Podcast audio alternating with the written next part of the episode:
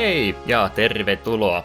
Takapyykkä-podcastin 20. jakso olisi meillä tänään vuorossa. Pyöreitä kymppejä toistamiseen olisi tänään siis tarjolla. Tämän jakson julkaisupäivämäärä 19.10.2017. Ja tämän jakson pääaiheena olisi Super Nintendo-peli UN Squadron vuodelta 91. Itse asiassa on arcade-peli kyllä alun perin, mutta tässä uskossa ainakin minä lähdin tätä peliä pelaamaan, mutta tämä on ihan SNESin oma pelinsä. Olin väärässä. No, ei mennä niin pitkälle vielä. Meillä on kaikkia muuta hypinä tässä. Ennen sitä, ennen kuin päästään itse pääaiheeseen, niin käydään asiat tuttuun tapaan järjestyksessä läpi.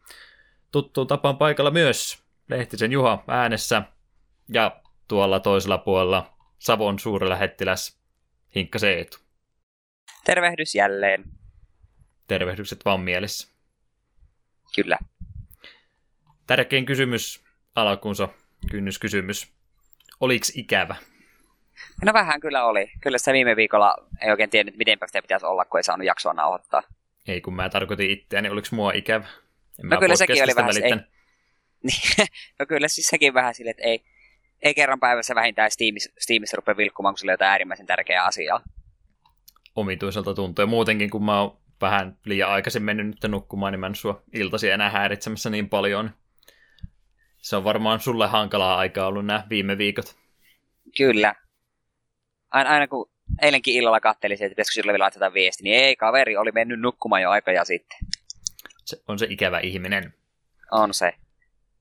Jes, jes, mulla ei varmaan ollut semmoista ilmoitusluotoisempaa asiaa se enempää. Ehkä muistutuksen vuoksi vielä tosiaan ennen edellistä jaksoa tuo meidän Discord-kanava avattiin, ja se on ehkä syytä tässä vielä pitää mielessä tulevina jaksona jonkin aikaa, kunnes kyllästyy siitä mainitsemaan, mutta jonkin verran sinne porukka on jo eksynyt.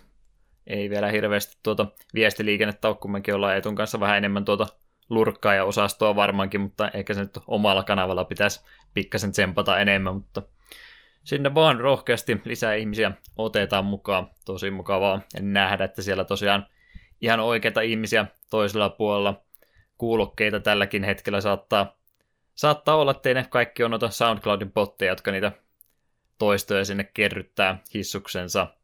Niin, niin ihan mielellä ottaa vaikkapa tuon Discordin kautta sitten yhteyttä huomattavasti kätevämpi ratkaisuhan tuo on, kun esimerkiksi sähköpostia ruveta sitten pitkän kaavan mukaan kirjoittelemaan.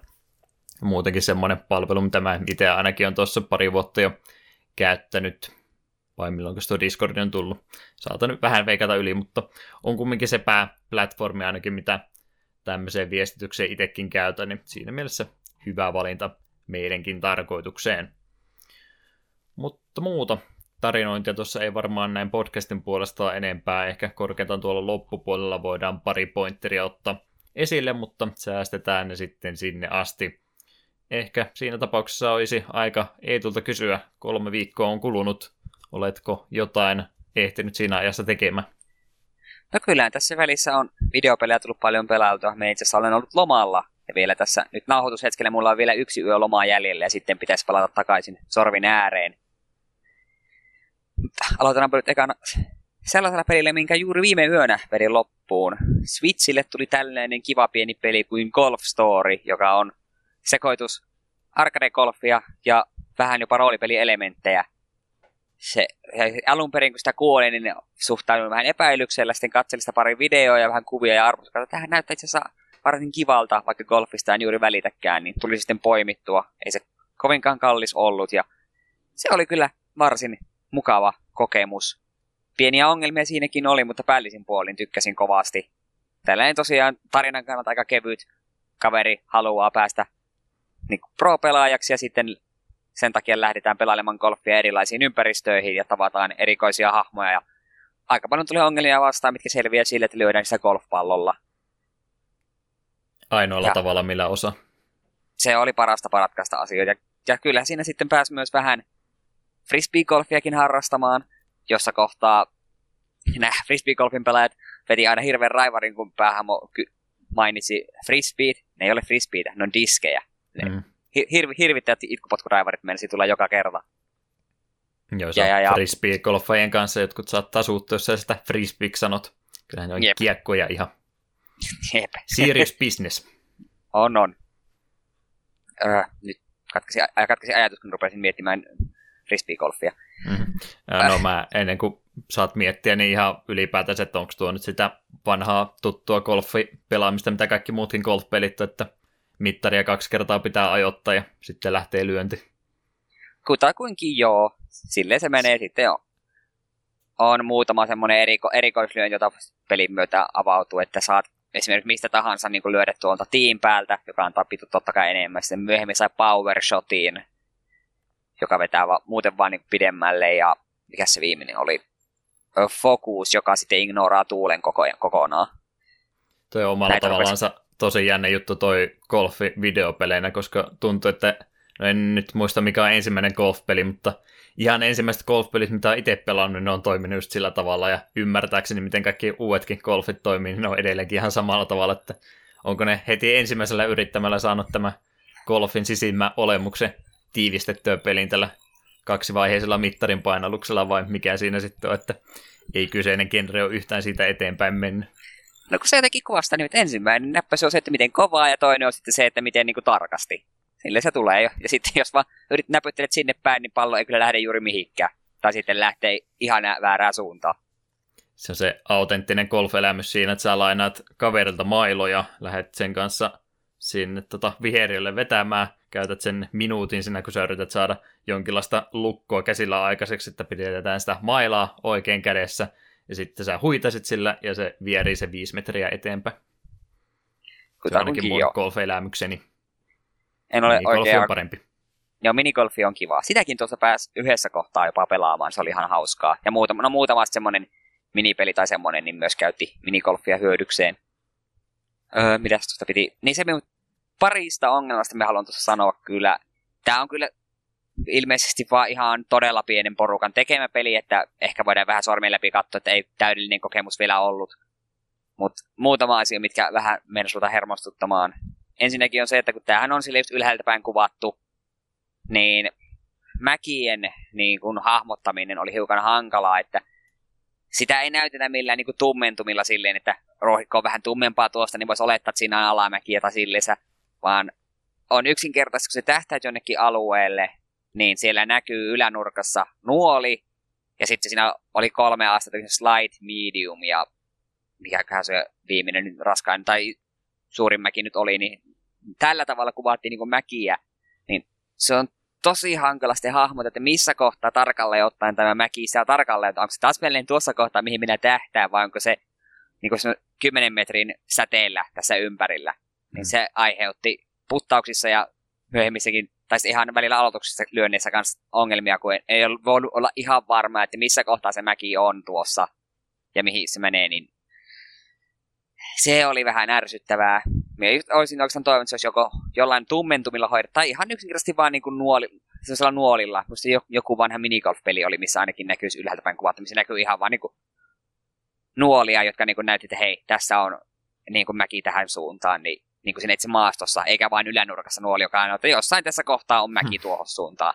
Niin se, Sie- se oli vähän siellä jossakin. niin se, se, kun ei näe.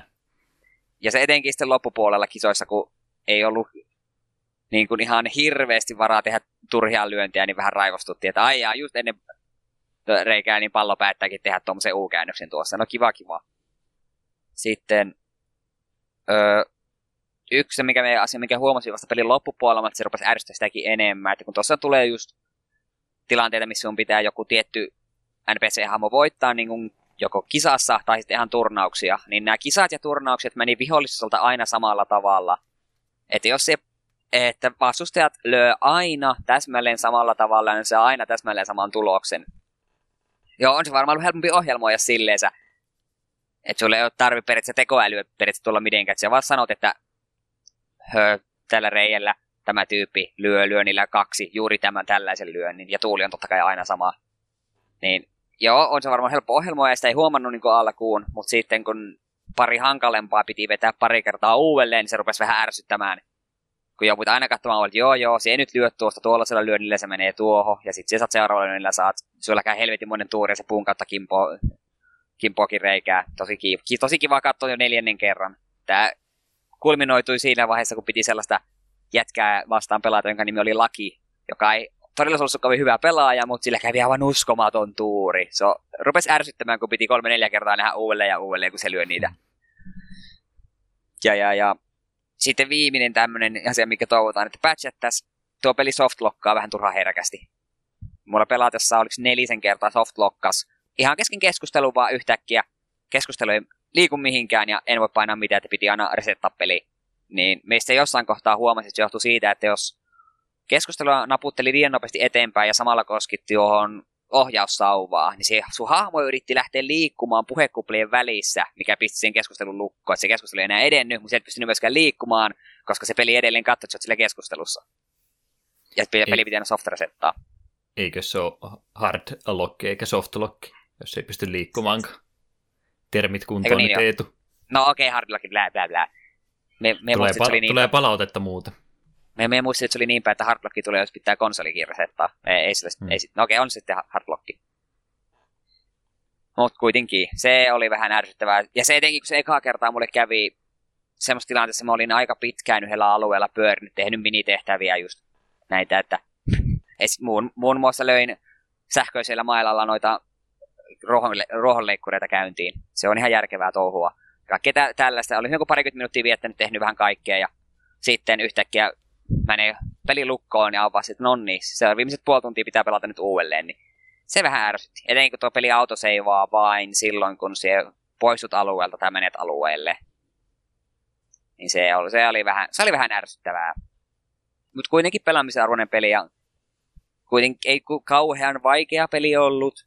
Muutama tosiaan loppupuolen noista kapeista ja VS-matcheista oli vähän hankalempia, että piti yrittää muutaman kerran mutta ei kuitenkaan niin kuin ylivoimaisen vaikea. Ja ihan sivutehtävä tosiaan on ihan riittävästi. Niitä tekemällä saa rahaa ja kokemusta. Kokemuksella sitten se saat vähän en, enemmän voimaa sun lyönteihin. Tosi loppujen lopuksi sillä nyt ei niin kauheasti ollut merkitystä, mutta sitten rahalla pystyy ostamaan uusia mailoja, millä saattoi olla jotain erikoisuuksia. Ja oli mailoja, jotka pystyi löi vähän niin kuin isommassa kulmassa, niin pääsi esteetti yli helpommin. Ja öö, sitten oli jo mailoja, millä pääsi helpommin bunkkerista pois. Ja ylipäätään lisää pituutta ja niin poispäin. Että tekemistä olisi mun mielestä golfipeliksi ihan riittävästi. Että me oli joku 500 tuntia taas yhteensä mennä tuon pelin läpäisyyn. Sä oot golfi suurkuluttaja muutenkin. Joo, kyllä. Tiger Woodsit joka vuosi ennakkotilattuna. Tai hetken, Joo, ei, ei, ei, tai Tiger Woodsia tullakaan enää, kun ei, he, he, her, herra taisi vähän tuota omaa nimeensä loa tai... Vähän joo. Mutta joo, me ei tosiaan normaalisti en golfista pahemmin välitä, mutta minigolfeista tykkään. Ja joten jotenkin tässä peli, tämä peli houkutteli mut luokseen, ja kyllä tämä oli ihan kiva. Kyllä me tykkäsin. Mutta tosiaan pitäkää vaan se just mielessä, että älkää koske, koske tuohon ohjaussauvaa silloin, kun olette keskustelussa. Te ette halua, että vaikean kapin jälkeen peli menee lukkoon. Ette halua sitä. Öö, sitten Golf Story lisäksi me pelasin Metroid Prime 1 ykkösen. Me silloin pelasin sen Metroid Samus Returnsin ja mulle tuli hirveet Metroid no vipat yhtäkkiä pelata, niin, tai lisää, lisää teki mieli pelata Metroidia, niin se Metroid Prime Trilogin nappasin Wii Ulle eShopista 20 lähti koko trilogi, ei ollut kovin kallis, niin meitä on ykkösen jo mätkin. Kakkonen ja kolmen pitää jossain kohtaa, ja me ymmärrän kyllä, että minkä tekee noita Primeja, etenkin ykköstä on kovasti kehuttu. Et se alkuun tuntui vähän oudolta mennä pelaamaan Metroidia ensimmäisestä persoonasta. Mutta se itse asiassa toimii yllättävän hyvin. Siksi kyllä siinä niin se Metroid-fiilis siinä välittyy tosi voimakkaasti. Ja kai, siinä kaikki, on kaikki tullut power on ohjukset ja no morphballit ja niin poispäin. Ja alueet on myöskin, ne on kyllä laajoja, mutta ne ei ole kuitenkaan liian monimutkaisia. Et välillä piti vähän karttaa katsoa, että miten minä pääsen tuonne ja tänne, mutta ei kuitenkaan liian hankalaa ollut. Ja aika nopeasti kuitenkin pääsi alueelta toiselle, etenkin kun peli eteni. Ainut oikeastaan, mikä mulla tuossa ehkä ongelmana tuli, oli se, että se on alun perin, tai siis no tuo trilogi on Wien-peli. Ja Wien-pelin ongelma on se, että ohjaaminen tapahtuu osoittelemalla tuolla Wiimotella. Ja se toimi kohtalaisen hyvin, tai sillä aika, niin, no oikein sanotaan, että se toimi siinä mielessä hyvin, mutta ongelma on siinä, että me kun pelaan videopelejä, niin mulla on semmoinen aika rento asento, ja se on vaikea olla rento asento, kun se pitää koko ajan toisella kädellä niin, osoittaa suoraan televisioon. Hmm. Välillä siinä kävi just silleen, että kesken kävelyn rupesi vähän niin käsi rupesi vähän niin kuin heilahtamaan sivulle, niin sitten Samus kääntyykin, tekeekin U-käännöksen tai jää pyörii vaan paikallaan, niin se aiheutti vähän ärtymystä. Ja myös se, että ehkä mä käyn vanhaksi, että en minä jaksa kahtaa kolme tuntia kerrallaan osoitella televisioa. Minun ranne väsyy. Viimeinen pelisessä, kun kesti sen neljä tuntia, kun mä olin niin lähellä loppuun, niin halusin vetää se vaan loppuun, niin ranne melkein jo itkee viimeisen pomo. Aika lopeta nyt, please, jo en minä jaksa enää osoitella. Mm, Et... Se kyllä optimaalinen ohjausmenetelmä tuolle, että hauska varmaan kokeilla ekat 15 minuuttia, mutta kyllä sitä mieluummin sitten kaipaa hiirtä näppistä tai ihan ohjainta käteenpädiä. Jep, tuli mieleen vasta, kun ykkönen ja kakkonen alun perin Gamecubelle, että melkein mieluummin pelaisi ne Gamecube, Gamecube-ohjaimella, niin ei tarvitsisi osoitella. Sitten kol- no kolmonen olisi pakko joka tapauksessa mennä viimoten kanssa, kun se on Wiille tullut alun perinkin. Eikö kyllä me no... voi ilma? Ei. Hmm. Nunchuck ja Wiimote oli ainut tapa pelata. Onpas ikävä. Se oli vähän ikävä. Kyllä, siis, siinä mielessä, kyllä se toimi sinne hyvin. Ja se peli kuitenkaan nyt niin tarkka ohjasta, vaan niin kuitenkin lukittautumaan vihollisiin. Ja esimerkiksi ohjukset sitten hakeutuu, lukittuu vihollisia ja niin poispäin. Mutta oli se silti vähän ärsyttävää. Ja mieluummin olisin sitä ohjainta vähän kaivannut. Ja enkä sen takia ainakaan nyt heti perään halua kakkosta pelata, kun Nuranne ei suostu siihen vielä. Koski liikaa. kesken. loppu ei jaksa enää tässä iässä. Kyllä, kyllä tämä meidän sukupolvi on he, niin kuin heikentynyt entisestään vaan, että ei, ei jaksa enää pelata videopelejä, väsyy niin kovasti lihakset. Ja sekin se voi kyllä vaikuttaa, kun minun, minun telkkarin nähdään aina vähän vinossa, kun me pelaan. Niin me ei ole suoraan televisio edessä, niin se kanssa sitten ohjauksia, ohjauksia välillä aiheutti tähtäamisessä. Ja välillä kun kävi oikeasti vasta, että kesken tuli taistelun liian äkkinäisiä liikkeitä teet, niin Samus rupeaa tuijottelemaan yhtäkkiä kattoa, kun pitäisi tuijottaa sitä Metroidia, joka tuijot, alkaa syöksyä sinua kohti, niin aiheutti, väli, aiheutti ärtymystä. Mutta kyllä se kuitenkin hyvä peli oli, ja 10 2 ja 3 kuitenkin haluaa vielä pelailla, kun se Metroid, 4, Metroid Prime 4 tulee sitten joskus. Joskus kahden, kolmen vuoden päästä varmaan vasta, mutta kuitenkin se tulee joskus. No olihan se melkein valmis, että olihan niillä logo näyttää, että kai se on melkein ensi viikolla sitten tulos. Jep, ja kaikki Primein pitkäaikaiset fanit sekosi ihan totaalisesti. Onhan se vähän aika siitä, odoteltu. Niin. Siitä ohjausmekaniikasta piti kysyä, että pystyykö se Metroid sillä no, Nansakin kanssa ryömimään kuinka hyvin? Metro... Ei, ei, ei. miksi sinä teet tätä minulle? Koska on pakko. Koska vanhat vitsit on parempia, kuin niitä kertoo uudestaan ja uudestaan. On. Ah, seitsemän piti vielä sanoa pieni juttu, mutta tykkäsin tosi paljon. Ja en tiedä, onko muut, voi olla, että muutkin peli, vastaavat pelit on tehnyt samaa, mutta ei ole tullut itsellä vastaan, koska pelattiin tosiaan ensimmäistä persoonan Samuksen silmien kautta, niin sullahan on se visiiri siinä edessä, siinä näkyy se informaatio heltistä ja ohjuksista, niin tiettyjen isojen räjähdysten aikana tulee semmoinen välähdys, ja siitä sun visiiristä heijastuu Samuksen silmät tosi siistin näköistä. Se, se on minusta parha, parhaiten immersio, mitä mä oon ikinä nähnyt. Paljon parempi kuin mikä hemmetin VR tai vastaava. Se kun oikeasti sun ha- hahmon silmät välähtää niin sinne visiiriin, niin siitä tuli oikeasti semmoinen fiilis, että on, on niin kypärä päässä. En tiedä, onko muut va- pelit käyttänyt tätä, mutta myös se oli tosi siistiä. Tykkäsin sitä kovasti. Öö, muistaakseni Pleikkari 1 Toy Story 2 näkyy Buzz Lightyearin kasvot siinä, kun katsoo First Person modessa. Se on varmaan okay. se, just se juttu, mitä sä tarkoitit. Just sitä. Hyvä. Y- yhtä autenttinen. Hyvä Toy Story. Sinä osasit. Mm. Aikaansa edellä. Kyllä. Me toivon, että Prime 2 ja 3 ja, ehkä, ja sitten tulevassa nelossakin on sama juttu. Se oli jotenkin, vaikka eka kerran kun se tapahtui, niin että wow, tämä on muuten siistiä. Ja siinä tuli semmoinen, että tämä voisi joskus, jos tämä olisi jollain tavalla niin toteutettu VR, niin voisi olla aika hienoa. Älä anna Nintendolle ideoita. Metroid Prime 4 VR. No! Mm. Joo, ehkä siinä oli Metroidista. Ja jatketaan Nintendo-linjalla. Nimittäin tuossa, oliko se nyt viime perjantaina?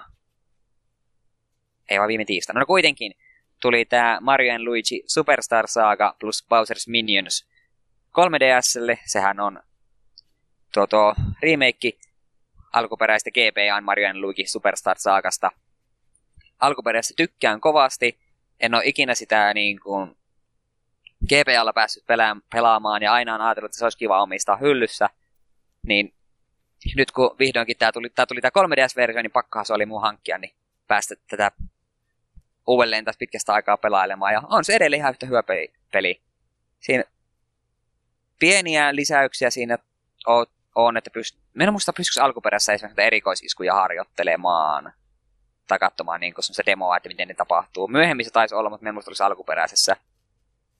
Mutta isoin lisähän tuossa on tuo Bowser's Minions tai Minion Quest-niminen niin kuin, sivutarina, jossa päästään pelaamaan Goomballa ja joukolla muita Bowserin kätyreitä, joiden tehtävä on etsiä bowser parkaa, että mihin, mitä, mitä sille tapahtuu ja missä se on.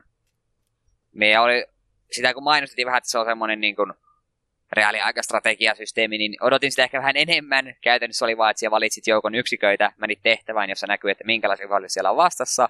Sitten se katsoit, kun sun yksiköt tappaa muita yksiköitä ja välillä pääsit painamaan nappia vahvistaksesi erikoisiskua, joita ne hahmot käyttää, tyypit käyttää itsekseen välillä, ja välillä sitten pystyy antamaan sinun commanderilla käskyjä, joilla pystyy esimerkiksi estämään vihollisten erikoisiskuja ja saamaan se boosteja ja tällaisia, että semmoinen aika kevyt niin pelimekaanisesti.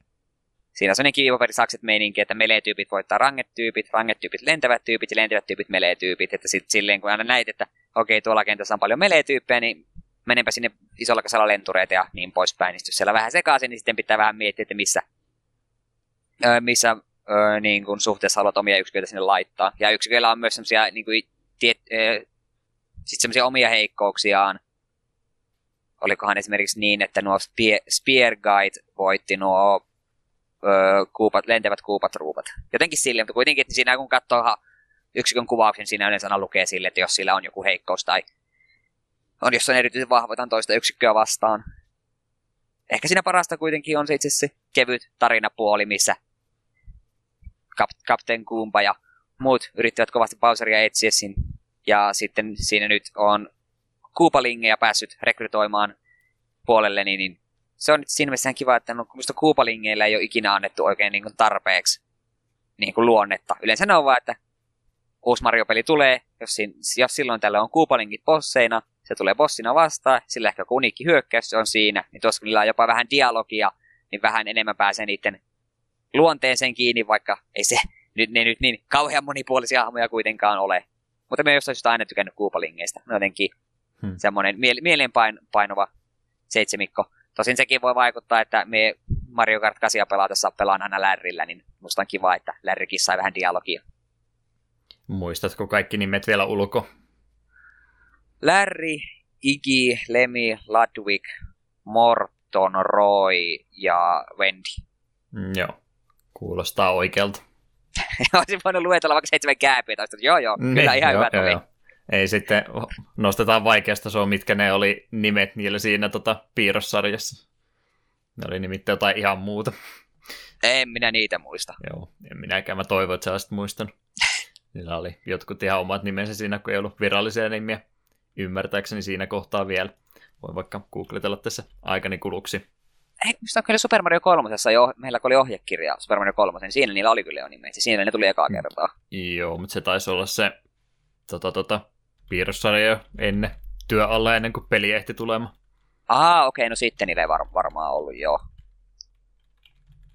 Öö, no sillä välin, kun se ei kuule, niin itse, itse Superstar, Superstar Saagasta voi sanoa sen verran, että no niin kuin sanoin aiemmin, se on edelleen ihan yhtä hyvä kuin ennenkin. Jos Mario ja Luigi-peleissä tykkää, ja jostain syystä tämä ensimmäinen on mennyt ohi, niin ehdottomasti kannattaa hankkia. Tämä, Minusta siinä on kiva, kun myöhemmissä alkoi minusta nuo erikoisjutut mennä vähän turhan paljon, että piti miljoona eri nappia näpytellä ja tehdä ihme asioita, niin tuossa on erikoisjutut varsin simppele, simppeleitä tehdä, että paina A ja B oikeassa järjestyksessä. Ja siinäkin, kun se valitset erikoisjutut, ne alanäyttöön tulee, että paina ensin A sitten B ja sitten monta kertaa A. Ja voit niinku katsoa tosiaan sen demon, että miten tämä AI niinku näyttää, miten se tehdään ja päästä harjoittelemaan ilman, että tarvitsee niinku käyttää niitä pro-pointteja siihen. Niin, niin. Hmm. Ja nyt tuosta katsoa. Pelisarja oli lisää sitten sen jälkeen tullut. Joo, me on itse asiassa kaikki muut sitten pelannutkin, paitsi sen Paper Jam Brosin. Että tuon jälkeen tuli sitten DSL Partners in Time, joka on kanssa ihan kelpo. Sitten Bowser's Inside Story, mikä on tosi hyvä. Se oli myös 3D, äh, DSL. Ja 3DSL sitten Dream Team. Ja sitten Paper Jam Bros. Ja Paper Jam Brosia en ole vielä ostanut, mutta sekin pitää jossain kohtaa poimia. Bowser's Inside Story tai Superstar Saga on kyllä parhaat. Niin, nyt tulee tosiaan näitä Super Mario 3 piirretyn versiota noista nimistä. Eli otapas, täällä on tota noin, tossa ne oli. Eli Larry on Chichi, Roy on okay. Bully, Wendy on Cutie Pie, Morton on Big Mouth, Ludwig on Cookie, ja Lemmi ja Hopo ilmeisesti, ei kun anteeksi, Lemmi ja Iki on ilmeisesti veljekseen, koska ne on hip ja hop, koska, koska 80-luvun loppu. Oi apua. Melkein meni sinnepä. Melkein. Joo, ei siitä varmaan enem- Marjosta Luikista enempää. No yhtä peliä myös on vielä pelannut, mutta se me vasta aloitin toissa yönä tuon tuon Horizon Zero Dawnin. Me varmaan puhun siitä sitten ensi jaksossa enemmän, kun on varmaan, se, en tiedä onko se siinä vaiheessa jo läpi, mutta ainakin paljon pidemmälle. Ensi jaksossa voin sanoa sen verran, että vaikuttaa todella hyvältä peliltä. Mm. Parempi varmaan, että ei venytetä turhan paljon meillä tätä settiä tässä on kuin kolme viikkoa edellisestä jaksosta. Jep. Sitten no, nopeasti vielä pakollinen MTG. Ei mikään kiire ole, kyllä tässä on siis koko päivä aikaa, mutta että jossakin kohtaa täytyy vetää nauha poikki. Niin, niin vähän vielä MTG-blokkiin. Iksalan tuli tuossa joitakin viikkoja takaperin. Sitä on tullut vähän jo osteltua. En mitään hirmu erikoista ole vielä avannut. Ja rehellisyyden nimissä ihan mielenkiintoinen settihän tämä sinällään, mutta meillä ei ole nyt hirveätä halua ostaa kauheita määriä boostereita – kun siellä ei oikein ole se, mitään sellaista korttia, mikä olisi pakko saa. Standardin en jaksa tehdä nyt uutta dekkiä, kun me vasta tein mun kissapakan. Ja sille muutenkin niin EDH kannalta joitakin ehkä lappuja, mutta ee, ei mitään kovin tärkeitä. Mitä nyt mytikkiäkin me on kolme avannut, niin mikään niistä ei ole ollut mi- kovinkaan kallis. Että no, että, no hetkinen, se legendari dinosaurus taisi olla, oliko jotain ne vitosen luokkaa ei tämä ole niinkään kallis ollut. No kuitenkin. Ja sitä, sitäkin vähän kato tästä voisi ehkä tehdä Commanderi EDH, mutta ongelma on siinä, että dinosaurukset on vielä sen verran uusi niin kuin Tribal MTGssä, että niitä ei ihan kauheasti ole, niin joutuisi laittamaan jotain jotain, jotain täytekretuja sinne dekkiin. Ja se, command, ja se Kishath Sans Avatar, mikä sen nimi onkaan, niin se itsessään sanoo, että pelaa perkele dinosauruksia, joka on hyvin vaikeaa sadan korin dekissä, kun et voi pelata, ei ole perkele dinosauruksia. Eikö ne retroaktiivisesti lisännyt dinosaurus Tribea niille vanhoille korteille vai onko mä sekoittanut jonkun toisen Joo, kanssa? joo ky- kyllä ne erotoi joku parisen kymmentä, mutta ne oli jotain kommoneja, ankommoneja. Eikä niiden joukossa tainnut olla kuin ehkä joku pari sellaista, mitä voisi jopa pelata niin kuin EDHsta. Aika suuri osa niistä oli vähän sellaisia, että hee. Ehkä joskus. vähän ve- venyttämään tota, tota, dinosauruksen käsitettä, että saa täyden teki. Jep. Jotain muita liskoja sinne. Niin, no toisaalta onhan siellä, eihän se nyt pakko, vaikka se onkin, olisikin dinodekki, niin ei sillä pakko silti olisi niin pelata vajaan dinoja, että se on, oh, no. se on puna, punavihreä valkoinen se, se tyyppi, niin kyllähän niille väreillä löytyy vaikka mitä kivaa ja on sellaisia, kaikilla noilla väreillä sellaisia kortteja, mitä sinä haluat pelata, vaikka ei, ei kuulu mihinkään johonkin tiettyyn tribeen. Niin, mutta jossain vaiheessa varmaan kun dinoja tulee lisää, niin sitten voisin katsoa uudelleen, jos te- tekisikin Shathille-dekin, kun se nyt kerran kokoelmasta löytyy. Ja, ja, ja, niin ja sitten kuitenkin tammikuussa tulee sitten se Ixalanin toinen tuo, tuo, tuo setti, Rivals of Ixalan, niin siellä varmaan tulee lisää dinoja. Voi niin, olla, että jossain vaiheessa teen.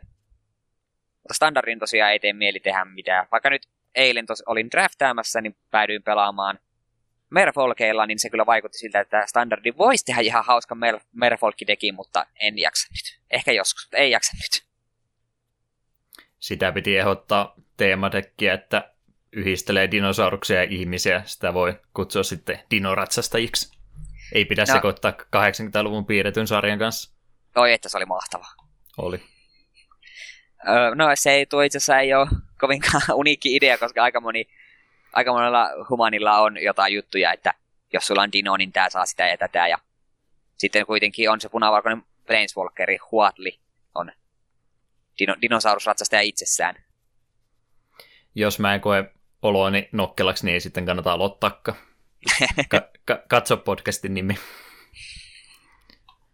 Joo, ei tainnut jäädä nyt tosiaan sullekaan Ixalleni boostereita, ei päästä nyt rapistelemaan niitä. Joo, jos mä, olisin, jos mä olisin eilen tajunnut, kun menin draftaamaan, mä olisin ostanut yhden ylimääräisen pussin ihan vaan sitä varten, että nyt tässä avannut, mm. mutta eipä tullut mieleen. Enkä nyt tuossa, kun mitä tuntia aiemmin asiasta sanoin, että en, ei tullut mieleen, tai en ajatellut, että käväisinpä tuossa ajamaan viihdelinnalle ja käyn na- hakemassa yhden pussin ihan vaan sitä vartakin. Mm. Joo, mä vähän meinasin, että Mähän tilaan kolme, kolme pussia ihan sen takia, että saa availen tässä. Sitten mä rupean miettimään, että menee varmaan posteihin ja potteralla se sama määrä kuin niin kortti, niin ehkä, ehkä parempi jättää tällä kertaa välistä. Otetaan sitten se crackback-systeemi meille joskus käyttöön. Ei tule lähettäkään kaikki avaamattomat pussit, niin niitä voi sitten availla tässä Suomen suosituimmassa MTG-kästissä. Kyllä. Joo, siinä oli varmaan minun pölytykset tältä erää niin heitänäpä pallo Juhalle ja sinä voit kertoa meille, minkä takia ei viime viikolla tullut podcast-jaksoa. Jäikö se sanomatta? Kyllä mä sitä moneen kertaan mainitsin. Mutta sano sen Ap- tässä jaksossa vielä. Sanotaan. Mä taisin ennen puolta vuotta aikaisemmin sulle sanoa, että voi voi, kun meillä menee sitten lokakuussa yksi jakso ohitte, kun silloin joutuu kertausharjoituksiin menemään. Ja nythän se aika tosiaan oli, että joutui viime viikon miettämään tuolla Kuopion metsissä – ei kovinkaan kaukana, mutta metsissä kumminkin ihan nätin näköistä oli. Ruska-aika oli menossa ja harjoituksen nimikin oli Ruska 2017. Tosiaan kahdeksan vuotta on Intistä itselläni aika ja mä olin jo vähän elätellyt toiveita, että ei kertaamaan ikinä joutuisi, mutta niin se sitten sattuikin, että kutsu kävi ja pakkohan se sitten sinne oli lähteä. Ei nyt varmaan kukaan mitenkään erityisen mielellään semmoista reissua lähde tekemään, mutta olin varautunut pahempaa. Ei se nyt niin, niin pahasti höykytetty, että pitkiä päiviä toki oli, että ei siinä oikein yöllä ehtinyt sitten kolme neljä tuntia joka yö nukkumaan, niin siinä mielessä oli vähän ikävä kipinä, että kaikki muut tuommoiset joutu vanha, vanhoilla päivillä verestämään muista, että kuinka mukavia vuoroja ne olikaan. Olihan se semmoinen mielenkiintoinen pitkät viisi päivää kyllä oli kieltänyt, että kyllä ne vähän tunteja tuli laskettu, että milloin pääsee pois poispäin lähtemään. Tosiaan Keurulla silloin aikanaan 2009 on Intin käynyt ja Kuopion suuntaan sitten on tuo sijoituspaikka. Ei varmaan kannata ruveta hirveästi tässä yksityiskohtia kertomaan. Siellä tulee vielä Suomen armeija ovesta sisään, että nyt ollaan levitetty salaista tietoa näinkin kovasti. Eiköhän tuo nyt kertausharjoitukset aika julkista tietoa ollut kumminkin. Siellä kuulemma on siellä seudulla, niin tuonne tuonne hälytyskeskukseen soiteltu sen takia, kun siellä nuo koneet lenteli aika ahkeraa ihan aamusta iltaan, niin aika muista meteliä siellä kyllä kieltämättä pitivät, niin jotkut on varmaan jo luullut, että siellä varmaan itärajan puolelta on porukkaa äh, pikkuhiljaa tulossa sisään tänne, kun siellä jotain soihtuja pudottelivat koneista ja muuta. Mutta joo, olihan se semmoinen reissu. Selvittiin tästä näin. Jos tulee kutsu joskus, niin kyllä sitä varmaan toisen kerrankin menee, mutta ei nyt please ihan heti uudestaan. Että katsotaan taas kahdeksan vuoden päästä sitten, niin eikä sitten jaksa. Tosiaan ei nyt varmaan ole tästä ydinporukasta, kenen kanssa siellä aikaa tuli vietettyä, niin kukaan ikinä tätä tule kuuntelemaankaan, niin en tiedä kannattaako se, se enempää terveisiä lähetellä, mutta jos siellä muistat lääkintämiehenä olleen, niin terveisiä vaan sinne takaisin päin. Et ole itsekään joutunut kertaamaan. En. Sitä on tässä jännittänyt, että mikä, milloin kirje kolahtaa, mutta ei ole kyllä kuulunut. Sen, mm. siul, olit kuitenkin toivonut, että ei tulisi, niin ehkä ei kannata tässä vielä ruveta juhlimaan, että ei ikinä joudu kertaamaan, mutta ehkä se joskus tulee. Toivotaan, että on silloin pahin mahdollinen työruuhka, niin voi olla, että ei, ei nyt ei pysty. Hmm. Täytyy parhaat selitykset keksiä siinä kohtaa sitten. Täytyy lennot varata jonnekin Afrikkaa ja muut. Laita, laita pomolle, pomolle viesti, että laita, laita tuolle ajalle kaikki muut lomalle, niin mun on pakko olla töissä. Sitten ei, mm. en, en pysty vain yksinkertaisesti lähtemään.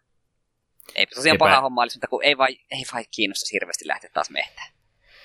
Joo, se vähän sillä onneksi ei nyt hirveästi vettä tullut, että se olisi ollut sitten jo siinä kohtaa olisi aamut käyneet liian pitkiksi, että kuivana onneksi pysyttiin kutakuinkin ruokapalvelu pelastettiin se nelissään tarvinnut olla, että väsy siellä toki tuli, mutta kyllä sillä selvisi. Se vaan ongelma, että ei taida tämä podcastin nauhoittaminen kelvata selitykseksi, että minkä takia ei voi kertauksiin lähteä. Ehkä jos vähän ahkerammin tekisin, sitten se voisi onnistua.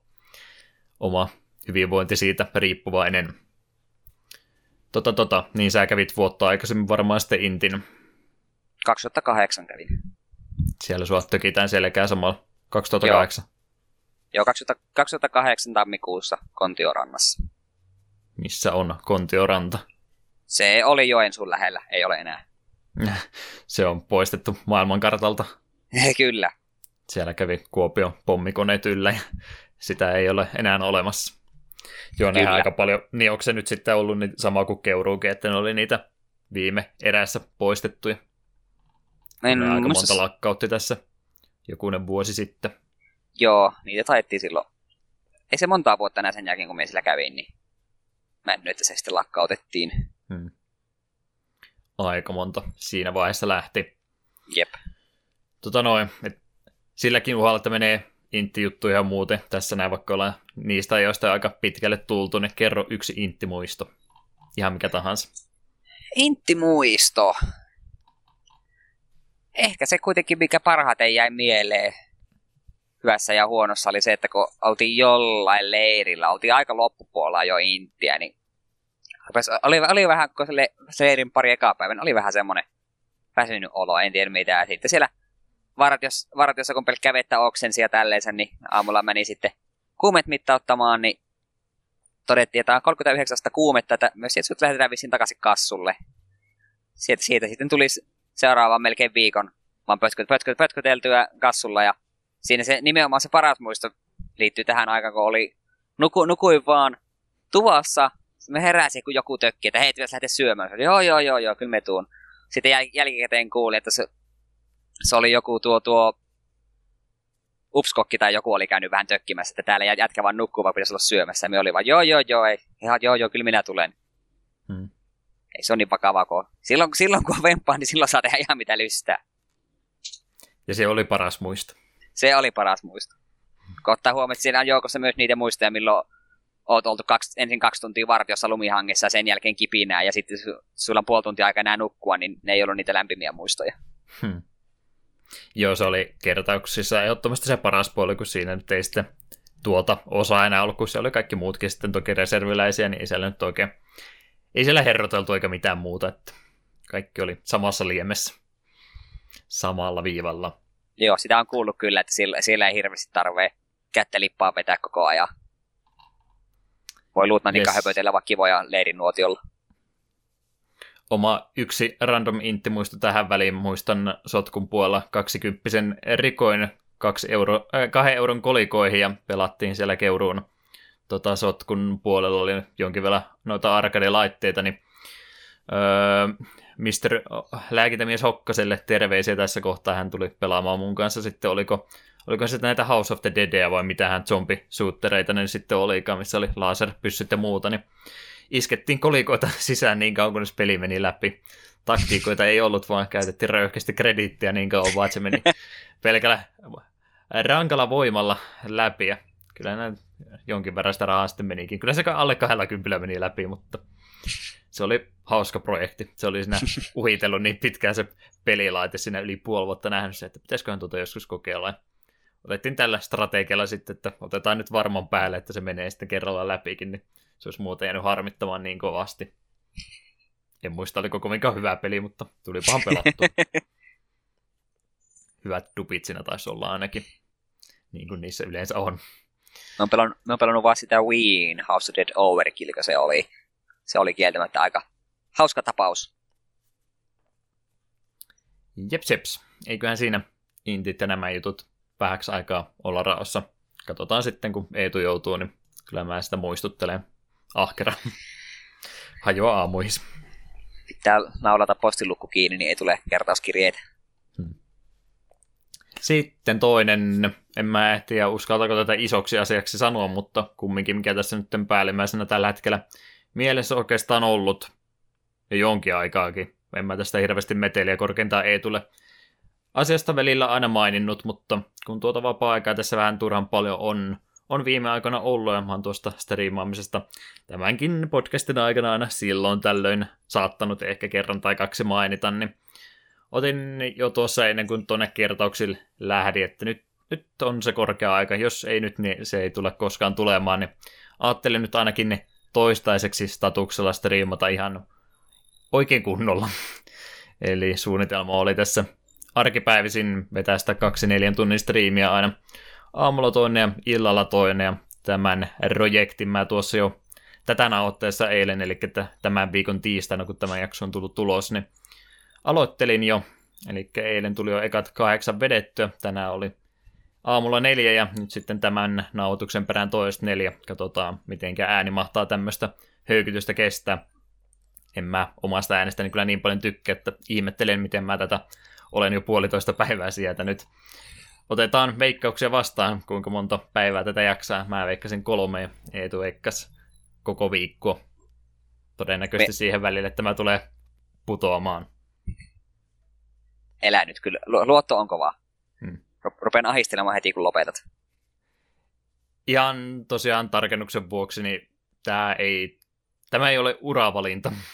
Tämä on lähinnä tämmöinen tämä luppoajan hyödyntäminen jotenkin mahdollisimman huonolla, anteeksi siis hyvällä tavalla, niin, niin ei, ei ole suunnitelmissa tämä, että mä erkaannun yhteiskunnasta ja lukittaudun tänne neljän seiden sisälle, että mun ei tarvi ikinä enää mitään muuta tehdä kuin pelejä pelata ja striimata, vaan tämä on ihan tämmöinen mielenkiintoinen, tai ainakin omasta mielestäni mielenkiintoinen kokeilu, että mitä tuo nyt ylipäätänsä ihmiseltä vaatii, jotka tuota ihan täysi, täyden, täydellä mitalla, eli täydet tunnit pistää hommaan sisään, niin mitenkä tuo käytännössä sitten oikein toimii, niin tuleepahan testattua. Vähän epäilen, että ei tuossa sitten kun päästään tuonne 30 toiselle puolelle, niin ne tilaisuudet tämmöistä lähteä kokeilemaan, niin varmaan on, on aika harvassa. Niin, niin koitetaan nyt, kun siihen tilaisuus vielä on tässä kohtaa siunaantunut.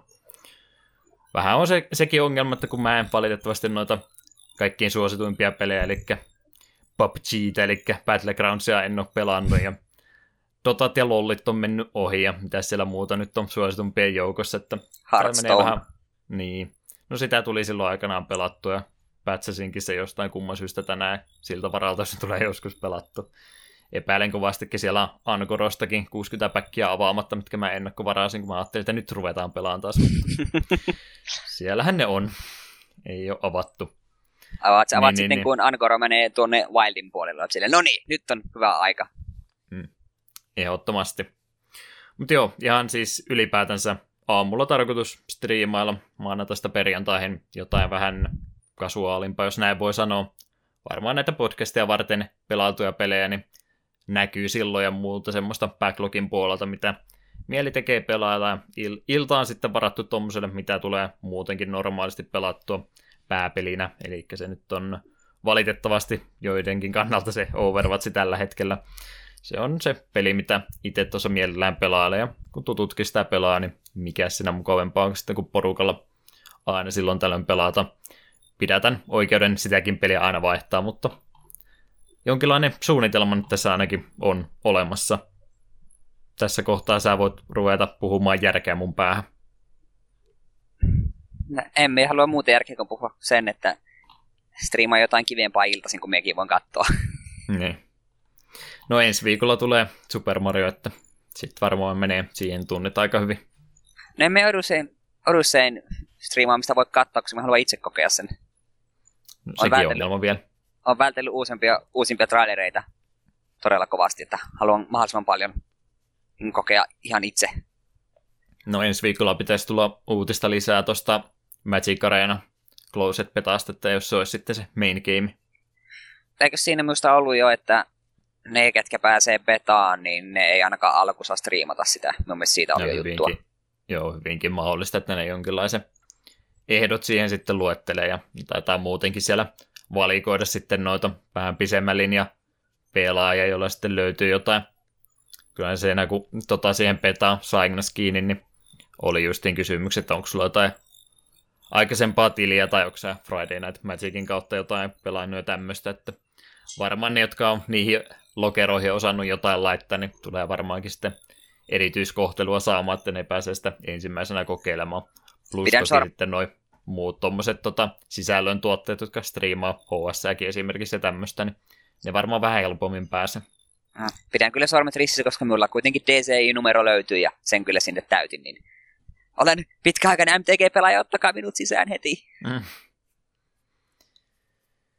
Joo, saattaa suunnitelmat vaihtua nopeallakin aikataululla, en mä jos siitä se ei enempää stressiä ottaa, että sitä sitten riimataan, mitä muutenkin pelailisin. Ei ole tarkoitus lähteä isointa mahdollista yleisöä tavoittelemaan niillä suositummilla peleillä, mitkä ei itse kiinnosta. Mm. Se on se minun kantani tuohon projektiin. Ensi viikolla sitten jutellaan, miksei se onnistunut. Joo, se on varmaan se puoli aika hyvin käyty läpi. Ihan iloinen olisi, jos moni kuuntelijakin siellä kävisi ainakin jossakin vaiheessa pyörähtämässä katsomassa, että kuinka, kuinka hyvin tämä yritys on menossa. Mutta siitä varmaan tässä sitten tulevien viikkojen aikana varmastikin enemmän, niin ei jäädä tähän jumittamaan. Öö, pelipuolella valitettavasti ei mulla oikein kunnon raportoitava tässä ollut, kun mä olin tuo puolitoista viikkoa pois tästä omasta kotikoneestani tai muistakin laitteista, niin ei tullut sitten pelattua mitään. Vähän mä kyseenalaistin, että olisiko mun pitänyt Switchi ottaa kertausharjoituksiin mukaan, ottaen huomioon, että me oltiin metässä koko leiri, niin ehkä parempi, että en ottanut sitä sinne kastumaan. Niin, ja se olisi ollut yhtenä, niin. yhtenä iltana sulla iloinen ja sitten olisi loppunut akku. Niin, eli olisi autossa käynyt lataamassa sitä. Niin. Olisi se vaihtoehto toki ollut. Aggregaatti kiinni aamuyöstä kauhean pörinä alkaa siellä. Nyt ladataan switchejä täällä. Niin, niin. Tosiaan ei ollut tässä nyt, en ole viime aikoina hirveästi kotona ollut, niin en ole valitettavasti myöskään hirveästi päässyt pelailemaan. Ja se vähän mitä pelasin, niin priorisoin se, että tuli pelattua näitä podcastipelejä sitten. Niin, niin niistä sitten tulee näissä enemmän. Plus toki Overwatchiin meni aika paljon aikaa, mutta eiköhän siitä sanottavat sanottu. Kiva peli. Paitsi silloin, kun se ei ole. Öö, elokuvia tuli vähän tuossa ohi menen katsottua en kaikkia ruvennut listaamaan. Muun muassa alkuperäisen Jumanjin katteli. Oli oh. siellä edell- edelleenkin yllättävän hyvässä kunnossa. En tiedä, kuinka hyvin tulee tämä uusi versio, mistä löytyy sitten tota The Rock ja muita sankareita. Eikö se siinä ollut? Joo, ei se näytti ihan kamalalta. Traileri oli hirvittävä. Kyllä se täytyy nähdä. On suoraan pakko nähdä, mutta se on silti varmaan ihan paskaa. Hmm. Hyvällä tavalla. en usko, että edes hyvällä tavalla. En sit, yritin, yritin mielipidettäsi muuttaa, mutta en onnistunut.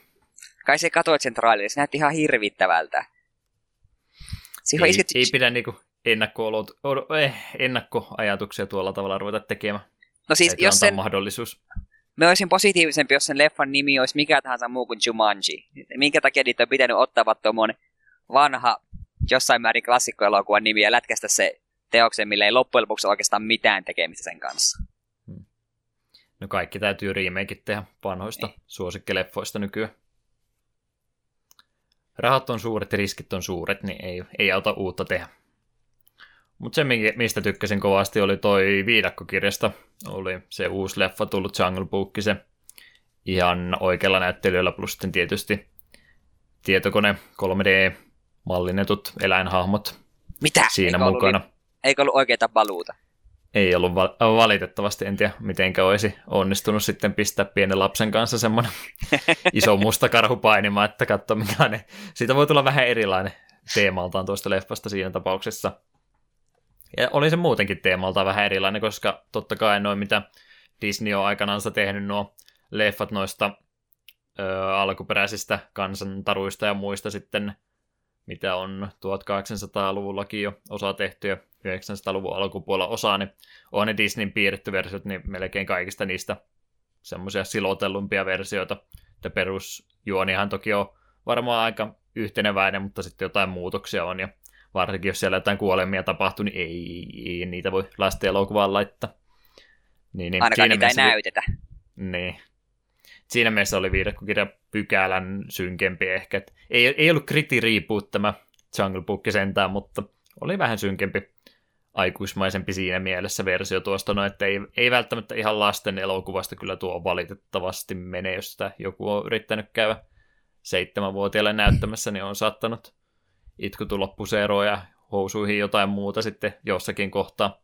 Kyllä se Serekaanikin aika uhkaavan näköinen siellä oli nimittäin. Ja sitten se Poa, mikä onkaan, Kaane, Kaa. sekin oli, sekin oli aika iso, eikä kovinkaan ystävällinen loppupeleissä.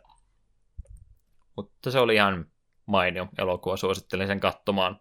Sanoin sitä elokuvaa aloittaessa, että näin varmaan hirveästi laulunumeroita tähän ottanut, mutta oli ne kaksi säästänyt ainakin. Enimmät kumminkin oli poistettu. Ehkä se tuon voisi joku kerta vilkaista. Me on vähän epäilevä tuon suhteen, kun ne tuntuu, nyt olevan Disney sitä mieltä, että kannattaa kaikki mahdolliset klassikot nyt niin kuin, tehdä uudelleen tälle näyteltynä. Ja mitä nyt on kuullut, esimerkiksi se Kaunotar ja Hirviö oli vissiin ihan ok, mutta aika paljon törmännyt siihen, että se on aika turha ollut tehdä, koska se alkuperäinen on silleen oikeastaan vaan kaikin puolin parempi. Ja Hirviöstä itse tykkään tosi paljon, se on mun Disney-suosikkeja, niin sen takia vielä erityisesti sitä kohtaan suhtaudun penseästi. Mutta ehkä tuo videokirjan voisi käy joskus vilkaista. Suosittelen kyllä. Hyvä se omasta mielestäni oli. Netflixistä tosiaan löytyy nyt. Ah, se on nyt, no hitto. Sittenhän sen voisi sieltä vilkaista joku ilta. Jep, jep. Onko siinä kaikki? Mulla varmaankin. En mä nyt oikein pelejäkään tähän hätään keksin mieleen. Ja... Niin, sama vanha. Se on nyt varmaan se mun rooli tässä podcastissa. Mä pelaan vaan sitä samaa vanhaa. Ei tuo mielenkiintoinen ihminen, joka pelaa myös uusia pelejä. Katsotaan, ensi viikolla Mariota tulee jotain muuta. Toi, jos toi ö, tota, uusi Gran Turismo olisi tullut tänään, mutta se ei ole ilmeisesti kovinkaan hyviä arvosanoja saanut, niin en tiedä, tuleeko siihenkään hypätty. Tämä on tosiaan se mun teema ollut tänä vuonna. Paljon hyviä pelejä on tullut vuonna 2017, joista mä oon ollut innostunut, ja sitten ne julkaisupäivät tulee ja menee, ja sitten katsotaan hetkinen, me en mä ostanutkaan sitä. Mutta jos ne on hyviä tänä vuonna, niin ne on hyviä ensi vuonnakin. Se on ainakin se mun mentaliteetti. Se on kyllä totta. Joten siinä varmaan alkuhypinen segmentti rupeaa tässä kohtaa olemaan hyvinkin paketissa. On korkea aika pitää pieni tauko. Kuunnellaan UN Squadronista kappalet Briefing ja Story, sitten ruvetaan purkamaan tätä vähän ylimittaiseksi venähtänyttä uutissegmenttiosiota. Katsotaan, selvitäänkö me tästä kuivin jaloin.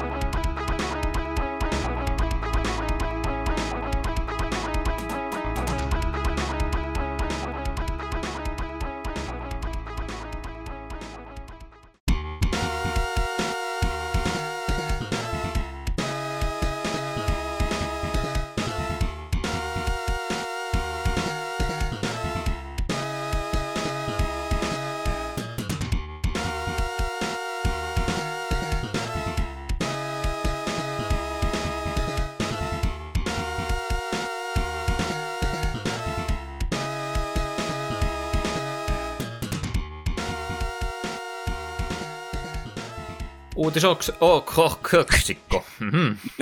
ei, ei me oteta uudestaan, ei, me vedetään täällä aina ensimmäisellä vedolla kaikki kunnolla.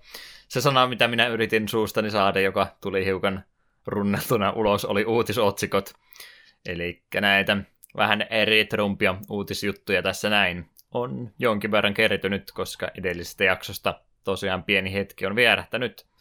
Ei varmaan pohjustusta se enempää tarvita, annetaan sana Eetulle rupeaa iskemään sieltä omaan mukavaan tahtiin näitä juttuja läpi. Joo, ensimmäisenä tällainen kauhea totuus paljastui tuoreessa haastattelussa Takashi Tesuka vahvisti, että Super Mario Worldissa Mario todellakin lyö Yoshia nyrkillä, kun Yoshi käyttää kieltänsä. Tämä ei tule mulle suurina yllätyksenä, koska mun mielestä se on aina näyttänyt ihan siltä. Näyttänyt, se kyllä näyttää kauheasti siltä. Mutta on tämä silti vähän surullista, että se nyt suoraan sanoo, että kyllä se niin on aina ollut. Surullista, joo, tämä on, näin mä itsekin sen tulkitsin, mutta toivon, että mä olisin ymmärtänyt asian väärin. Tämä, tämä on nyt eläinten pahoinpitely. Jos kyllä. on eläin, sillä on tunteet, ei sitä niin, saa lyödä. Niin, kyllä se, sen olisi voinut ajatella silleen, että Mario niin kuin antaa käsi eleen, että no niin, nyt käytä kieltä. Ei, takoo mm. vaan kylmän viileästi kalloa. Tämä, tämä olisi voinut, no ei sillä, että tässä mitään tota, isompaa kalapuliikkia synnyttänyt, mutta tämänkin olisi voinut selittää jälkeen, joo joo, kyllä se, kyllä se lyö sit. Ei kun anteeksi se nimenomaan, ei, ei se lyö sitä, ei se lyö. Kyllä se vaan suuntaan näyttää, että tämän olisi voinut selittää toisinpäin vielä, mutta nyt rehellisyys ilmeisesti voitti, että joo joo, kyllä se oli suunnitelma, että se oli minun visioni, että Mario sen nyrkillä ja Josia tuonne ohimo, että sillä se kieli tulee ulos. Näin ne dinosaurukset si- toimi. Ja on, nyt, nyt siinä tosi surullista, kun rupeaa miettimään, että miten kauheissa merkeissä Mario ja Josin yhteinen taivaalla alkoi. Että ensin Mario mätkii sitä turpaa, ja sitten se tiputtaa sen rotkoon, kun tarvii itse vähän lisää ponnistusta. Mm. Josia on kohdeltu aina kaltoin. Tämä on aika kamala itse nyt, kun rupesin miettiä asiaa tarkemmin. Mä en tiedä, voiko me jatkaa enää. siitä huolimatta suostuu aina juhlia karttingia jo ihan muihinkin osallistumaan Marion kanssa. Entä jos Joshi onkin masokisti? Hyvinkin mahdollista. nyt, nyt, nyt mennään seuraavalle levelille. Hmm. Mä menen vielä syvemmälle. Entäs Mario on aina ollut se pahis, se Vario oikeasti se hyvis? Se voi olla. Bowser yrittää suojella Peachia tuolta Mariolta. Se on vaan väärin niinku... ymmärretty, kun se näyttää niin ruma hirviöltä. Tässä olisi kokonaiselle pelille materiaalia jo. Kyllä. Käyttäkää Nintendo ehdottomasti nämä kaikki hyväksemme. Haastetaan sitten jälkeenpäin oikeuteen ja ollaan rikkaita. Me vähän epäilen, että Nintendo ei ole kovin innokas näyttämään, että hei, tämä meidän suosituin nimikkohahmoni onkin kaiken aikaa ollut pahis. Se ei välttämättä mm. ole Nintendo niin kuin paras mahdollinen idea. Se voisi saada osalta, se saisi kyllä hurraata, mutta sitten se toisaalta kuulostaa vähän semmoista media itsemurhalta. Eeppinen twisti. Mutta ei, ei sen enempää itketa Joshin perään. Hypätään iloisempaan uutiseen. Juho Kuorikoskelta ilmestyi uusi kirja lokakuun alussa. Commodore 64 tasavallan tietokonekirja perehtyy C64-laitteen historiaan ja sen asemaan osana suomalaista kulttuuria. Opuksesta löytyy noin 250 sivua ja se on osa Suomi 100-kampanjaa. Tuo pitää varmaan jossain kohtaa kirjoista lainata ja lueskella. Kuorikosken kirjoista kovasti pidän. Hmm. Onko itsellesi Ollaan. myöskin lupulistalla? Ollaanhan me Kuorikoskesta aikaisemminkin puhuttu ja varmaan tuo on semmoinen hyvä joululahjalista lisättävä juttu, jos jotain mieli tekee pyytää, niin aikaisemmista osista itsekin tykännyt tosiaan, niin varmastikin tuo menee myöskin mielellään. Varsinkin tuo semmoinen hyvä tietolähde itselle, kun ollaan just sen verran nuoria, ettei tuo C64 ollut välttämättä meille se iso juttu, mutta pykälää vanhemmille sitten kylläkin, niin siinä mielessä olisi ihan mukava tutustua vähän paremmin. Ei sillä, etteikö internetistä löytyisi materiaalia, mutta kun sitten ihan tuommoinen painotuotekin on olemassa, niin mukavahan semmoista olisi tukea. Jep. Ei ollut lähipiirissä C64 sulla? Ei, me kaikilla serkuilla näilläkin, jotka vähänkin vanhe, minua vanhempia oli, niin yleensä niin kuitenkin just oli Nessit ja muut, että hmm. C64 naapureilla taisi olla. Mutta muuten ei kyllä hirveästi ole 64 tullut leikittyä. Tämä on aika varma, että on niin kuin varmaan serkuilla ja muilla ollut C64 aikana, mutta kun itse ollut sitten niin nuori siihen aikaan, niin mä oon varmaan C64 Amigasta tai Dossi PCstä erottanut sen paremmin. Niin, niin voi olla, että on tullut pelattua jonkin verran, mutta ei sitten vaan osannut erottaa toisistansa. Niin sekin on kyllä paljon mahdollista. Minullakin jos vanhemmilla serkuilla on saattanut olla, mutta ei tiedä ollut vielä sen verran nuoret edes muistakaan. Hmm. Täytyy aiheeseen tutustua paremmin, ja kun meillä tämmöinen podcasti on, niin varmaan joskus olisi myöskin aiheellista joku C64 pelipelailla. Se on paljon mahdollista. Ja siinä olisi hyvä tie- tietolähde kyseistä sellaista jaksoa varten. Hmm. Öö, mutta... Kiitoksia tästä. Kyllä. Kiitos Kuorikoski. Jatka vaan samalla, samaa rataa. Mutta sitten taas eteenpäin. Nintendo Wiiin kauppapaikka tulee sulkeutumaan vuoden 2019 tammikuun lopussa. Ja 27.3.2018 eteenpäin niin ei pysty myöskään lisäämään Wii-pisteitä tililleen. Ja vaikka palvelu päättyykin, niin pystyy vielä lataamaan ostettuja pelejä uudestaan, ainakin toistaiseksi. Ja tämän jälkeen ainoastaan fyysiset pelit ja jo aiemmin kiinteily lataamasi pelit tulevat toimimaan Wiillä. Itseäni tämä ei oikeastaan liikuta. Mun Wii Ulla kyllä pystyy mun mielestä menemään Wii Shoppiin. Ainakin sitä pääsee sinne, niin mä en ole varma kyllä pääseekö. Mutta jos jotain Wii-pelejä, jos tulee ostettua digitaalisena, niin me ostan ne Wii Uun kautta, ja Wii Uun eShop on kyllä vielä jatkossakin tulee pyörimään, niin henkilökohtaisesti mä itseäni liikutan, mutta voi tämä jollekin olla vähän harmillista. Mm. Itse vähän yllätyt, vieläkin ole, että tämä on edelleen pystyssä. Et ole ainoa, joka on asiasta yllättynyt. Silläkin, ettei sillä itteen vaikuta, niin siitä huolimatta on tuo periaatekysymyksenä niin tietysti harmillista, kun nämä palvelut sitten ymmärrettävästi ei näitä nyt voi ikuisestikaan pyörittää, mutta kyllä sitä aina toivoisi, että ne oma iän loppuun asti ainakin pyörisi, jos ei mitään muuta. Mm. Tuohan toi tosiaan, en tiedä milloin tulee ajankohtaiseksi, mutta kyllä jonain päivänä ruvetaan sitten tappelemaan noista pelien digitaalisista oikeuksista, että mitäs nyt kun mä oon maksanut tästä pelistä kertaalleen digiversiosta, mutta mä en pysty sitten lataamaan sitä enää uudestaan. Että mikä tämä homman nimi on. Kyllä se varmaan siellä pienellä printattuna toki lukee, että ei tästä korvauksia saa, mutta on se sitten ikävää, jos haluaisin tässä, mennään tästä kymmenen vuotta eteenpäin, ruveta miettimään, että pitäisi varmaan viipelejä pelata podcastissa enemmän, ja sitten sä et pysty lataamaan niitä enää mistään. Ollaan taas siinä tilanteessa niin kuin tänä päivänä vaikka Nessin pelien kanssa, ja meillä ensi viikolla tuo Little Samsonikin esimerkiksi, jota ei pysty mitään kautta lataamaan tänä päivänä, tuskinpa ikinä enää pystyy, ja sitten jos haluat sen fyysisen version kyseisestä pelistä, niin se on... Maksaa mansikoita. Ruvetaan jo, ruvetaan jo neljä numeroa pikkuhiljaa lähestymään, niin ei olla siinä pisteessä vielä Viin kanssa, mutta ikävähän tuo on. Jep. Tuommoiseen menee sitten. Tosin siitä Toivottavasti on tuo emulaatiopuoli sitten siinä kohtaa jo niin yhden suden yhteet sillä ei enää isompaa ongelmaa ole. Kyllähän toi Dolphinillahan eikö sillä pysty viipelemään emuloimaan kanssa. Pystyy. Se on ihan ok kuosissa muutenkin. Siitä piti sanoa, että tykkään kyllä siitä, että Nintendo kuitenkin ilmoitetaan tälle hyvissä ajoin, että tämä kuitenkin tap- mm. menee kiinni vasta 2019 lopussa. Että tässä on, että ei nyt tällä sekunnilla tarvitse ruveta omaa viitä kaivamaan komerosta heti laittamaan kiinni ja ostamaan kaikki mahdolliset pelit sitä talteen. Hätä ei ole vielä tämän näköinen. Kaikessa rauhassa ne pari pointteria, mitä tuosta piti vielä esille nostaa, josta mä nyt toisen meinaan jo unohtaa, otetaan ensimmäinen sitten mieleen ensin, ehkä se toinenkin muistuu, niin, niin ymmärtääkseni mitä mä oon kuullut, mulla ei siis viitä tai viijuta ole, mä oon miettinyt, että Wii U varmaan tulee joskus napattua, jos sillä pystyy viin pelejäkin pelaamaan, niin pystyy. Se olisi ehkä hyvä olla olemassa. Niin, niin ymmärtääkseni noi justiin vanhat Nessi-pelit ja nämä näin näyttää viillä paremmalta kuin Wii Ulla.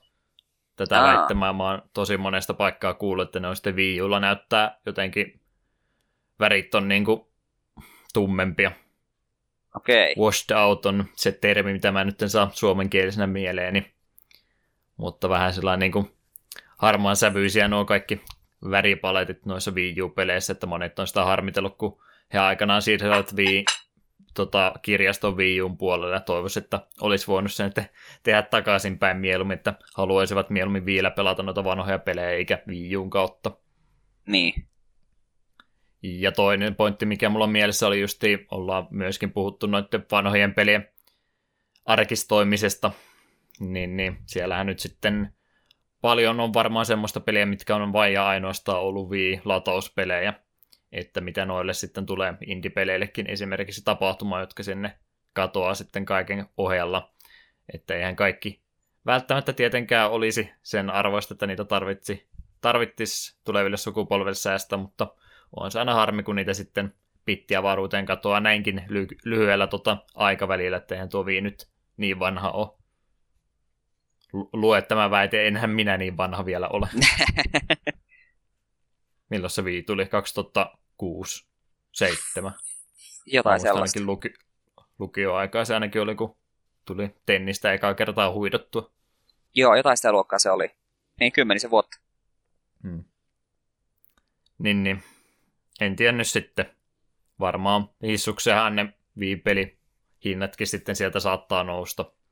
Varsinkin Nintendo omat pelit, ne on varmaan pysynyt edelleen korkeana, mutta myöhemmin, jos vaikka Mario Galaxia ykköstä ja kakkosta haluat pelata, niin mikä mahtaa niidenkin hinta sitten tulevaisuudessa olla, ellei ne Switchille niitä rupea kääntämään, vääntämään. Mm.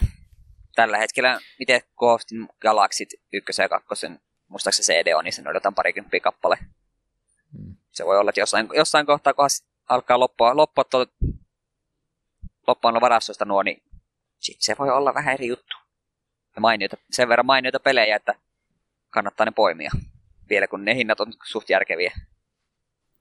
Ja sitten me ollaan siinä ikuisessa murheenkyryynissä, mitä ollaan moneen kertaan voivoteltu tosiaan, että kerran oot vii, Viila ostanut Nespeliä, ja nyt sun täytyy sitten ostaa se taas uudestaan Switchillä jonain päivänä, kun ei sitä Viile enää tule saamaan uudestaan.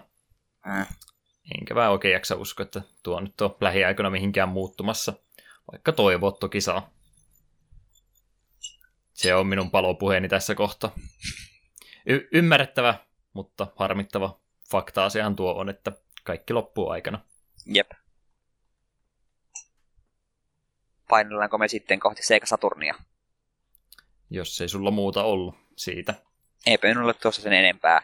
Sanottavat on sanottu. Mutta kuten sanottu, niin nyt seuraavaksi on Sega Saturnin vuoro. Yksi Saturnin julkaistumista peleistä, Armed, ilmestyi eBayhin myyntiin.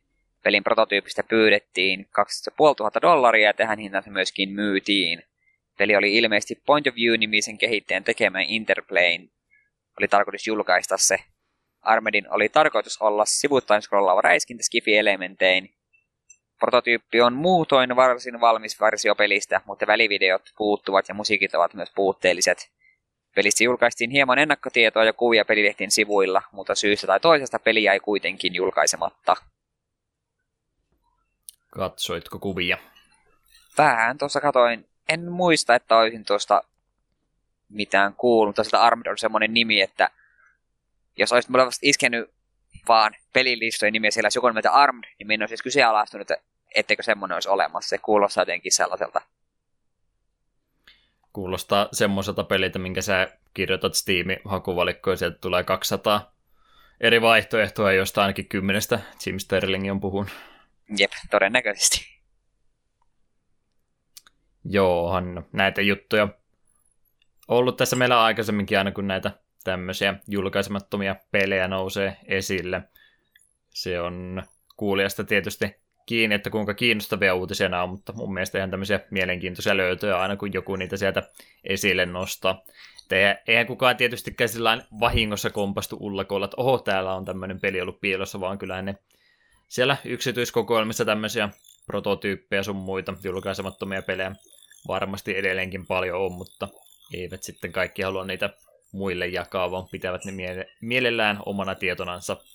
Ja sekin ongelma sitten toki, jos siellä on niitä vanhoja pelin kehittäjiä ollut, niin laki seikatkin siinä sitten saattaa tulla vastaan, että voinko minä edes tätä julkaista tässä kohtaa. Mm.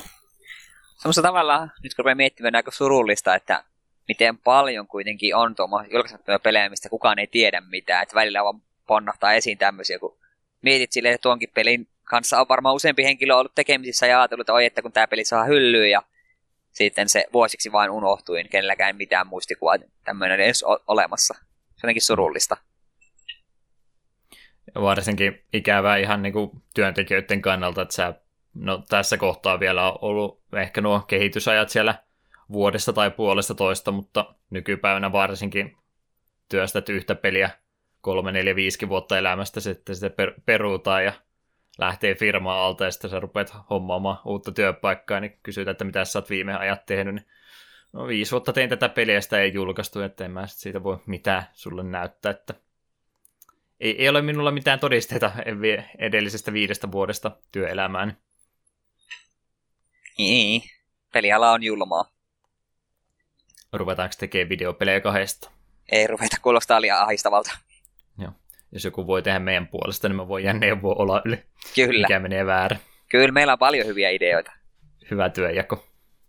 Mä, mä, mä oon mielestäni jossain podcast-jaksossa sanonutkin, että jos ikinä pääsin te- olisin tekemässä jotain JRPG, tai näissä varmaan JRPG olisi myös sitä tekemässä, mutta kuitenkin, niin, niin että vika, vikalla, vikalla bossilla olisi joku äärimmäisen harvoinen isku, mikä poistaa sun saven.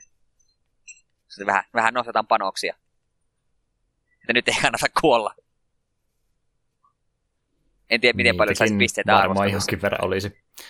Hideo Kojima varmaan tästä ideasta tykkäisi. Voisit käydä sille juttelemassa seuraavan kerran, kun tapaatte Savonlinnan kaduilla. Kyllä, lörtsyjä mutustellessa voisi ehdottaa. Armed. Sega Saturn. Ei olla Saturninkaan vielä oikein päästy pureutumaan. Ehkä vielä jossain vaiheessa. varmaan Sonic Adventuren kautta jossain välissä, mutta senkin varmaan veikkaan, että on helpompi. on Dreamcast-peli. Aina sekin on Dreamcast, totta. Niin kuin Saturn... Saturnille olisi, sillehän ei tullut Sonic-peliä kunnollista, kun ne teki sitä Extreme, Sonic Extremea silloin pitkä aika, ja se oli ilmeisesti riipuutattu pariin kertaan kehitys, ja sitten se kuopattiin kokonaan, ja ei tullut mitään muuta kuin se Sonic Jam-kokoelma niistä vanhoista peleistä. Mitä pelejä Saturnille edes on? Onko sille pelejä? Onko sitä olemassa? Onko sille Panzer Dragoonia tullut ja tappelupelejä sille tuli hirveästi. Ja... Niin tuliko Saturnille eka tuo Soul Edge, se silloin vielä oli? Sekin on Dreamcast. Perkele! Hito Saturn, me en tiedä Saturnista yhtään mitään. Hmm. Se on vähän blind spotti itsellekin valitettavasti. Kaikilla ah, oli pleikkarit. Joo. Lemmings. Se taisi Sonic-tiimiltä olla se Dreamsi. Se voisi muuten olla ihan potentiaalinen. Mä en sitä kauaakaan, kun mä sen viimeksi pelasin. Sä oot pelannut siitä sulle mainitsinkin. Aa. Joo. Ei se pitkä ole. Ei ole kyllä. Vähän semmoinen highscore-henkinen peli oikeastaan enemmänkin. Arva mikä peli on Saturnille. Se on, se on suosikkipeli. ykkönen. Kyllä. Ve- veikkasi oikein. Ja mä muistan, että se on varmaan sillekin käännetty. No varmaan, eikö toi Tomb Raideri tullut alun perin Saturnille? Kyllähän se niin paljon siis on multiplatform-pelejä. Mutta se, että mitä ne yksi oikeuspelit on, niin niistä mä en valitettavasti hirveästi osaa kertoa teille. Tappelupelejä varmaankin Arcade puolelta. Niin, tuo Gex, oli kans, Gex on kanssa. Ah, niin ensimmäinen Grandia. Mutta se tuli mm. meille Pleikkari ykköselle myös. Sepä juurikin. Otetaan ajan kanssa Saturni jutustelut jossakin välissä. Joo, pitää jossain välissä sekin käydä läpi. Ehkä me opin sitten vihdoinkin muistamaan, että se on eri asia kuin Dreamcasti. Mutta kun mm. molemmat on vähän semmoisia konsoleita, että joku Segan konsoli, mikä oli hetken aikaa olemassa. Mutta sitten Mitäs meillä... muuta? Seuraavaksi meillä olisi jälleen julkaisuinen peli. Tällä kertaa nimittäin NES-peli. Oliverin veljekset kolisivat jälleen ulla kanssa ja sieltä löytyy jälleen yksi julkaisen NES-peli. Ja tällä kertaa vuorossa oli Dizzy-pelisarjan osa Mystery World Dizzy. Haku, äh, hakusessa oli 20 000 ja 500 puntaa ja tämän tavoite ylitettiin varsin nopeasti. Ja rahoittajille... Tämä oli siis Kickstarter-juttu, se on näköjään mainitsematta. Ah, okei, okay. sitä mä rupesin miettimään, että tapahtuu. Ja rahoittajille peli pitäisi lähteä liikkeelle helmikuussa 2018. Eikö me aiemminkin puhuttu tästä Mystery World Dizzystä? No kun me puhuttiin jostain Dizzy-pelistä tuossa aikaisemmin, mutta tämä oli niinku ihan nyt tullut tässä hiljattain. Tämä kuulostaa kyllä sanasta sanaa siltä, että me ollaan varmaan melkein identtinen juttu käyty aikaisemmin läpi. Mä rupesin miettimään, että ihan kun me puhuttu jostain Kickstarter Dizzystä jossain aiemmassa jaksossa. Joo, tässä kohtaa kannattaa varmistaa, että te ette elä Groundhog Dayta tai rupea luuppaamaan ympäri elämänne tästä hetkestä sinne kertaan, kun me ekaa kertaa tästä puhuttiin, mutta silläkin uhalla, että pahoittelen, jos tämä on uusi, uus, uusittu uudestaan tästä, mutta kun tämä Kickstarterikin vasta ihan hiljattain jo alkanut. että se oli varmaan joku muu Disi-peli sitten, mistä me ollaan puhuttu. En nyt valitettavasti viitti tässä nauhoittaessa ruveta etsimään, että milloin me ollaan puhuttu, mutta joku toinen Disi-peli tuli tässä varmaan ihan niin kuin alkuvuodesta sitten. Voin mä tässä vähän vanhoja näitä sivuja tässä availla, niin katsotaan, jos mä osaan vastata sulle, mutta jos et Disistä halua enempää puhua, se oli siis tosiaan britti, britti nuo Oliverin veljekset, jotka Spectrumille varsinkin noita pelejä aikana se teki paljon, niin tuommoinen 2D-platformeri sarja, mikä oli siellä suosittu, mutta ei välttämättä sitten muualla niinkö. Joo, me aina asia, mistä Medisin tiedän, on se, että Zero Punctuationin videoissa aina silloin tälleen näkyy, onko se just Fantasy World Disi vai minkä, niin pelin kansi aina näkyy, näkyy aina välillä, kun se puhuu hyvistä peleistä, että se on joku sen lapsuuden suosikki tai jotain. Mutta se jossain jaksossa main, mainitsikin, että kyllähän tietää, että ei se paras peli ole, mutta silti. Joo, kyllä se on. Justin tuommoisella alueella niin saattaa olla vähän erilaisia noin lapsuuden muistot, että mitä kaikkia peliä on tullut aikanaan pelattua. Meillä suomalaisilla varmastikin myöskin. Ei varmaan, jos sä met, mä menisin jollekin jenkille puhumaan, että hei, se oli se liero silloin lapsena, kun oh, ei varmaan kelloja, kelloja hirveästi soittele siellä päässä, että mistä tämä oikein nyt höpisi. Oi, oi. jotain kuukieltä. Liero ja Areena Vitonen ja... Oh. Hmm. Mutta sillä välin, kun sinä etsit meille, meille että mistä, mistä Madonkolossa tämä uutinen meille ilmestyi, niin hypätään eteenpäin sillä välin. Analog on julkaisemassa uutta emulaatiokonsolia Super Nintendosta. Yritys julkaisi jokunen vuosi sitten Analog, Analog, Analog, ää, en osaa lausua, Analog NT-nimisen laitteen, jolla pääsi pelaamaan NES-pelejä uusissa teräväpiirtotelkkareissa. Seuraavana vuorossa oli Super Analog NT, joten pian päästään pelaamaan 16-bittisen Nintendon pelejä. Laite tulee maksamaan noin 190 dollaria, ja sitä on saatavilla neljällä eri ulkokuorella. Valitettavasti ohjaan ei kuulu myyntihintaan, mutta 8-bit Do ohjainvalmistaja tekee yhteistyötä tämän projektin kanssa, joten voit ostaa uuden ohjaimen konsolin yhteydessä. Laite tukee myös alkuperäisiä ohjaimia ja Bluetoothilla voi myös yhdistää muita ohjaimia. SNESi. Vähän tarkempi terävä piirtolaite. Oot sä ylipäätänsä siitä NES-versiosta kuullut laitteesta? An- analog-versiosta siis en kysy, onko sä Nessistä ikinä kuullut niin mikä se semmonen? Vähän määrä mielikuva, että taisi jossain tullut vastaan tuo alku, tai tuo Nessi analog, mutta en nyt voi väittää, että missä se olisi tullut. Mutta jossain se on mulla hmm. mielestä tullut vastaan. Koska sehän niinku ihan sitä harrastelijatason sitä parasta A-ryhmää, että se on nimenomaan se paras tommonen laite noista ollut ehdottomasti. Ongelma siinä vaan oli, että sillä alkuperäisellä NES-laitteella hinta oli se 500 dollaria. Öö, joo, kovinkaan... nyt kuulostaa tutulta, tästä on puhuttu joskus. Mm, että sen takia ei kovinkaan monista homman, että nyt on ainakin tosi paljon sitä hintapyyntöä otettu sieltä alaspäin, että onko sitten myynyt se NES-versio niin hyvin vai onko siellä valmistusprosessit jotenkin suoraviivastunut vai missä mahtaa olla se syy, mutta nyt kuulostaa niin kuin ihan semmoiselta fiksulta hinnalta jo. Että no okei, okay, 200 euroa vanhasta laitteesta onhan se toki kovasti, että se nyt uuttakaan SNESiä tänä päivänä tuohon hintaan saisi. Jep. Muutenkin on hardware-pohjainen emulaatioversio kyseessä, niin pitäisi ihan tarkkakin laite olla siihen tarkoitukseen. Se omalla kohdalla ehkä on se, että mä mieluummin, jos, jos lähtisin tuolle linjalle tai haluan niin sillä uudella telkkarilla pelata aidoilla, aidoilla vehkeillä, niin mä vetäisin ehkä sen Framemeisterin ratkaisun mieluummin välein, että on se yksi, yksi ja sama upscaleri siinä välissä ja sitten ne vanhat laitteet menee siihen kiinni. Kyllähän se rupeaa sitten kertaantumaan, jos sä tuommoiset laitteet joka ikisestä konsolista ostat ikinä, mitä on valmistettu. Niin helpompi se ostaa käytetty alkuperäinen laite ja vetää ne sitten jonkun Framemeisterin läpi esimerkiksi. Et varmaan itse kumminkaan ollut kumpaankaan hommaamassa. Enpä jaksa uskoa, että tuli, tulisi hankittua. Ihan kiva, että tuommoisia on olemassa. Hmm. Patentit ilmeisesti kunnossa, kun ne pystyy noita myymään. Eihän hmm. se, niiden patentit taitaa aika paljon aikaisemmin vanhentua, että ei nyt tietysti logoja pysty käyttämään eikä tuommoista, mutta itse tuo tuommoisen laitteen tekeminen taitaa ihan laillista olla. Toivottavasti ainakin. Muuten tulee ongelmia. Olisi varmaan tullut jo Nessin kanssa ongelmia, jos siinä olisi jotain ongelmaa ollut. Jos sulla ei Super Analogoja NTstä ole se enempää, niin otetaan Blast from the Past uutisointi.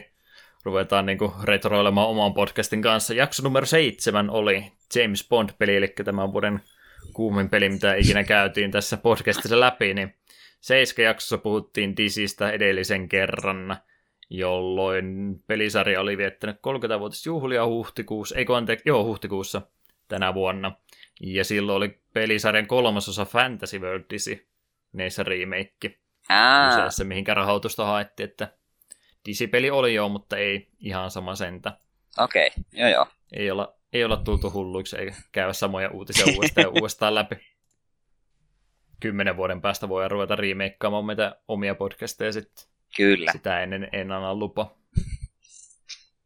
No okei, okay, että ei me, ei me ihan sekaisin oltu, että Fantasy Worldista oltiin puhuttu, ei Mystery Worldista. Alkaa varmaan sitten Disi retrospektiivisarja meillä jonain päivänä. No, Ei tule innostua oikein kunnolla pelaamaan. No joku Disi varmaan kyllä pitäisi pelata jossain kohtaa. Liian monesta paikkaa nousee nyt pinnalle. Kyllä. Mutta hypätään sitten seuraavaan uutiseen, joka koskee Retro Rewind-nimistä lehteä. Se hakee joukkorahoitusta mesenaattisivuston kautta. Lehden on tarkoitus keskittyä hieman vanhempiin videopeleihin ja suunnitelmissa olisi kahdesta neljään numeroa vuonna 2018. Rahoituksen minimitavoite on 20 000 euroa ja 50 000 saataisiin rahoitettua kaikki neljä julkaisua ensi vuodelle. Ja projektia voi lähteä rahoittamaan esimerkiksi kahdella kympillä, jolloin saa kestotilauksen koko ensi vuodelle. Lehden vetovastuussa ovat Jukka O. Kauppinen, Mikko Heinonen ja Manu Pärssinen. Ja rahoitusaika jatkuu aina joulukuun alkupuolelle saakka. Itse aion yrittää muistaa seurata, seurata tätä tilannetta. Jos näyttää siltä, että saadaan tavoite läpi, niin voisin itse sen 20 sinne myöskin tökätä. Sen verran kuitenkin kiinnostaisi retro, retropelilehti. Sillä mm. se neljä numeroa ei ole paljon, mutta 20 se ei ole kovinkaan, kovinkaan kallista. Ja pääsee suomalaista tekemistä tukemaan. Ei tuommoista pitkää aikaa kyllä ole ollut, että se on ollut sitten jotain pieniä aukeamia sitten noiden vähän pisempiaikaisten lehtien joukossa, jos jotain retrojuttuja saa lehdestä lukea. Ja mitä nyt ainakin omaan tuommoisen lehden lukemiseen menee, niin ihan hyvin itse tekijätkin mainitsevat, että se on paljon pisempi-ikäinen tuommoinen painettu sana kuin mitä se internetissä on, että en mä nyt hirveästi noita vanhoja artikkeleita lähden netistä lukemaan, mutta kyllä mä tosiaan vanhoja pelilehtiä 90-luvulta edelleenkin vielä lueskelen, vaikka kannet sieltä rupeaa pikkuhiljaa irtaantumaan toisistansa. Niin, niin tämä olisi varmaan ihan mukava lehti siihen tarkoitukseen. Jep. Siellä olisi, tota, tota, niin sano vaan ensin. Niin, että itse on vaan vähän semmoinen, että me en halua pistää rahaa niin tyhjään kiinni, mutta jos näyttää niin kuin siitä, että, että minimitavoite ainakin saadaan läpi, niin kyllä me sitten sen 20 voin laittaa lisää no, sinne mukaan. Suomessahan tämä taitaa niin mennä, että mesenaatin kautta, että jos se ei rahoiteta, niin sitten saa rahat takaisin Aa. automaattisesti. Että hmm. ei se minnekään lim- limpoon se sun panos kyllä jää. Aa, okei, okay, no sitten. Pitää varmaan joku kerta käydä. Ei nyt 20 ei ole nyt paha, paha summa laittaa tuolla sen tarkoitukseen. Niin, niin, se mitä mä olin kysymässä, että se on kanssa se rahoitus järjestetään myöskin niillä mainospaikoilla, että miten huomataanko koko sivun mainos takapelkkypodcastille. Tai vaihtoehtoisesti, jos, jos menee budjetti yli odotusta eikä tarvi enempää, niin voimme ihan ilmaiseksikin laittaa toki se mainos sinne, ei se meitä haittaa se enempää. Niin. meillä, on niin, meillä on niin kaunis logokin jo, että Kyllä. sitähän kelpaa levitellä missä tahansa. Voitaisiin vaikka ihan tulos tai irrallisia sivuja lähteä Helsingin kaduille levittämään niitä. Oletko kuullut Takapölkky-podcastin ilosanoma? Voisin käydä laittamassa Savonlinnan jokaisen lyhtypylvääseen. Joo, toivotaan onnea ja menestystä tätä projektia kohtaan. En ollut nyt kattonut missä vaiheessa rahoitus menee, mutta toivottavasti ainakin se kaksi lehteä saadaan.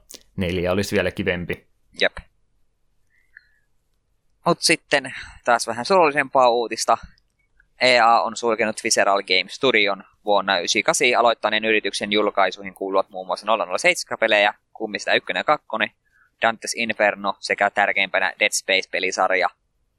EA mukaan henkilöstölle, henkilöstölle pyritään järjestämään työpaikka yrityksen sisältä, ja viimeiseksi jääneen pelin Battlefield Hardlinein jälkeen Visceral oli työstämässä uutta tarinavetoista Star Wars-peliä. Projekti tullaan kuuleman mukaan vielä jossain toteuttamaan, mutta projektia tullaan viemään uuteen suuntaan. Tämä kyseinen uutinen on aiheuttanut vähän, vähän, surullisis, vähän surumielisyyttä, koska ei ole ensimmäinen kerta, kun EA pistää pienempiä yrityksiä tai muita, muita pelifirmoja niin kuin pistää niitä jarrut pohjaan. Ja mm. tämä oli erityisen harmillista siinä mielessä, että tämä tarinamyötäinen Star Wars-peli olisi ollut ihan mielenkiintoinen. Ja tämä oli jotenkin joku EA-tyyppi sanonut, että koet, koettiin, että tarvittaisiin joku enemmän sellainen Star Wars-peli, mikä olisi pitkäikäisempi ja kaikin puolin rivien välistä pystyy lukemaan, että ne haluaa tehdä vielä toisen Battlefrontin, joka on tosi hämmentävä, koska niillähän on tulo, Battlefront 2 vasta tuli vaan se tulossa. Peettasta taitaa olla nyt. Niin, että ne käytännössä haluaa kilpailla toisen oman pelinsä kanssa, joka kuulostaa todella kummalliselta. Niin, se, semmoinen peli, minkä ihmiset palaisivat takaisin, tarkoittaa siis sitä, että siinä on lootboxeja, mitä voi ostaa. Niin, ja vähintään jonkin sortin nettipeli, monin peli, niin eh. harmillista. Tämä on meidän dystopinen tulevaisuutemme, kun kaikki on lootboxi. Meidän arkielämäkin muuttuu lootboxeksi. Käyt kaupassa, niin sä et voi valita enää, miten sä ostat vaan lootboxeja kaupasta. Sitten syödään sitä, mitä sieltä sisältä löytyy. Työvuorotkin tulee lootboxista. Et voi, et voi olla varma, että minkä verran tulee vapaita ja miltä päivältä tulee tuplapalkkaa, miltä ei. Jännitystä elämää. Va- valtaosassa niissä on ihan common hernekeittoa joukossa, mutta saattaa tulla jotain legendaarista lehtipihviä 1,25 laatikosta. Itse asiassa ihan mainio kauppoiden täytyy ruveta tässä heti jakson jälkeen kehittelemään tätä eteenpäin, ennen kuin tämä tehdään laittomaksi. Mutta varmaan lootboxien valittamisesta vielä vis- visceralista vähän enemmän, että onko sulla mitään muistikuvia kyseisestä firmasta, koska tämä on nyt ainakin itsellä menee siihen kategoriaan, että on tuttu firma, mutta jos kysyy tämä, sanoo joku peli, mitä ne on tehnyt, niin en olisi osannut vastata. Eipä noista nyt peleissä muuten, että no Dead Spaceit, niin ykköstä on jonkin verran pelaannut ja se vaikutti semmoisen, että joskus ehkä voisi itsellekin se hankkia. Ja siinä mielessä pelisarja itsessään jonkin verran kiinnostaa, joskin kuolemani mukaan EA pisti vissiin vähän sormiaan peli kolmosen kohdalla, joka on vissiin aika kuraa. Mutta ilmeisesti ykkönen ja kakkonen on varsin mainioita.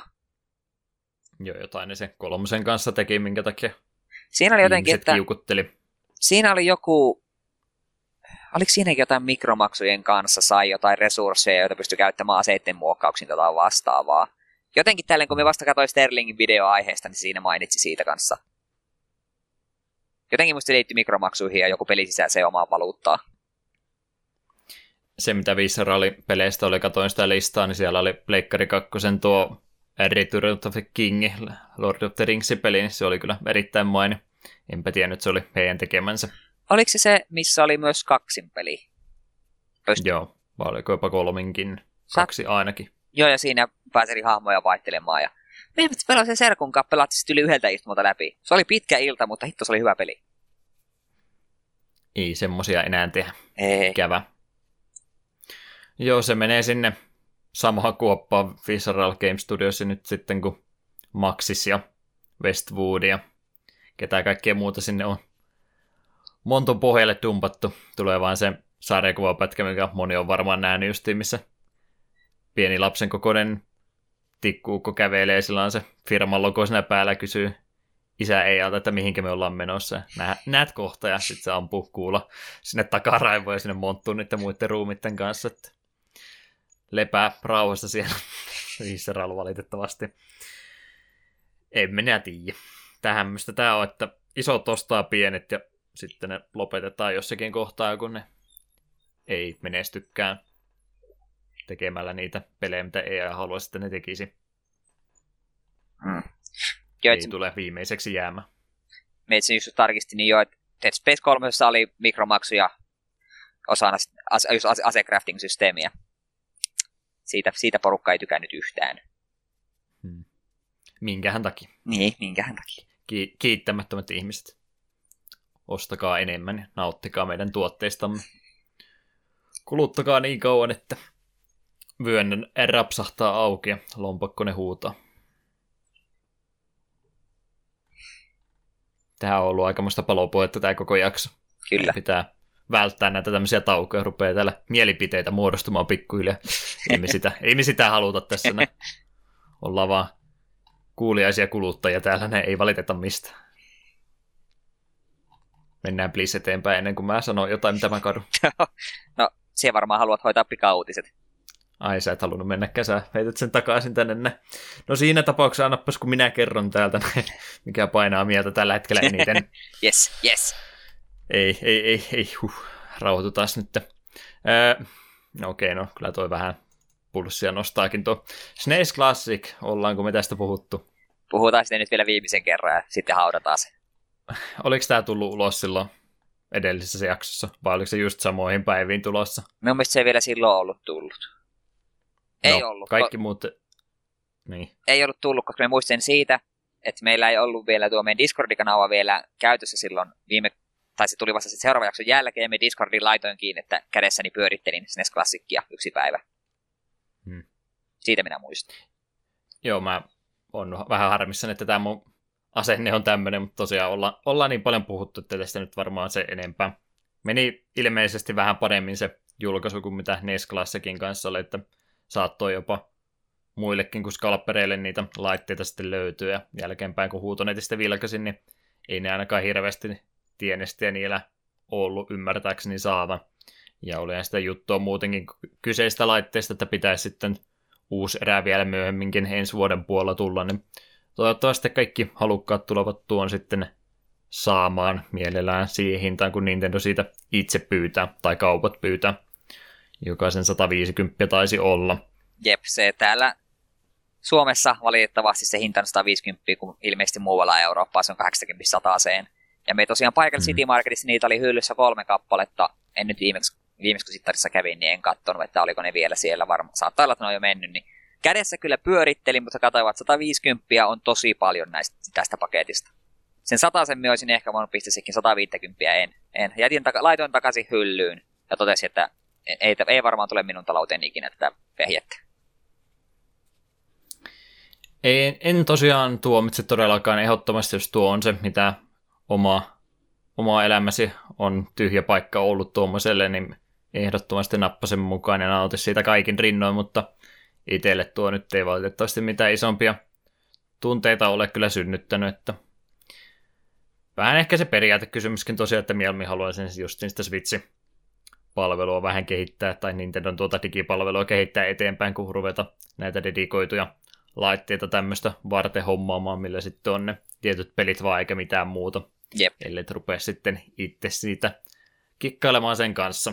Mm. En, en lähde siihen kantaan, jotka on niitä, että olette tyhmiä ihmisiä, koska olisitte ostanut Raspberry Pi ja pistänyt sinne kaikki laittomat romminen, niin olisitte päässeet paljon halvemmalla. Että ei, ei ole se mun pointti, mitä yritän tässä sanoa, mutta kumminkin ei, ei tuo itse tuote nyt ollut semmoinen, mitä päättämättä olisi halunnut itse siihen rahaa sijoittaa. Jep, olisi se niin kuin... Il- ilmaiseksi, jos olisi saanut, niin olisi ottanut, mutta mm, kyllä sen just silleen, ei minä rahaa rupea maksaa. Kyllä mä sen satasella ehkä olisi voinut sille ottaa, että sä...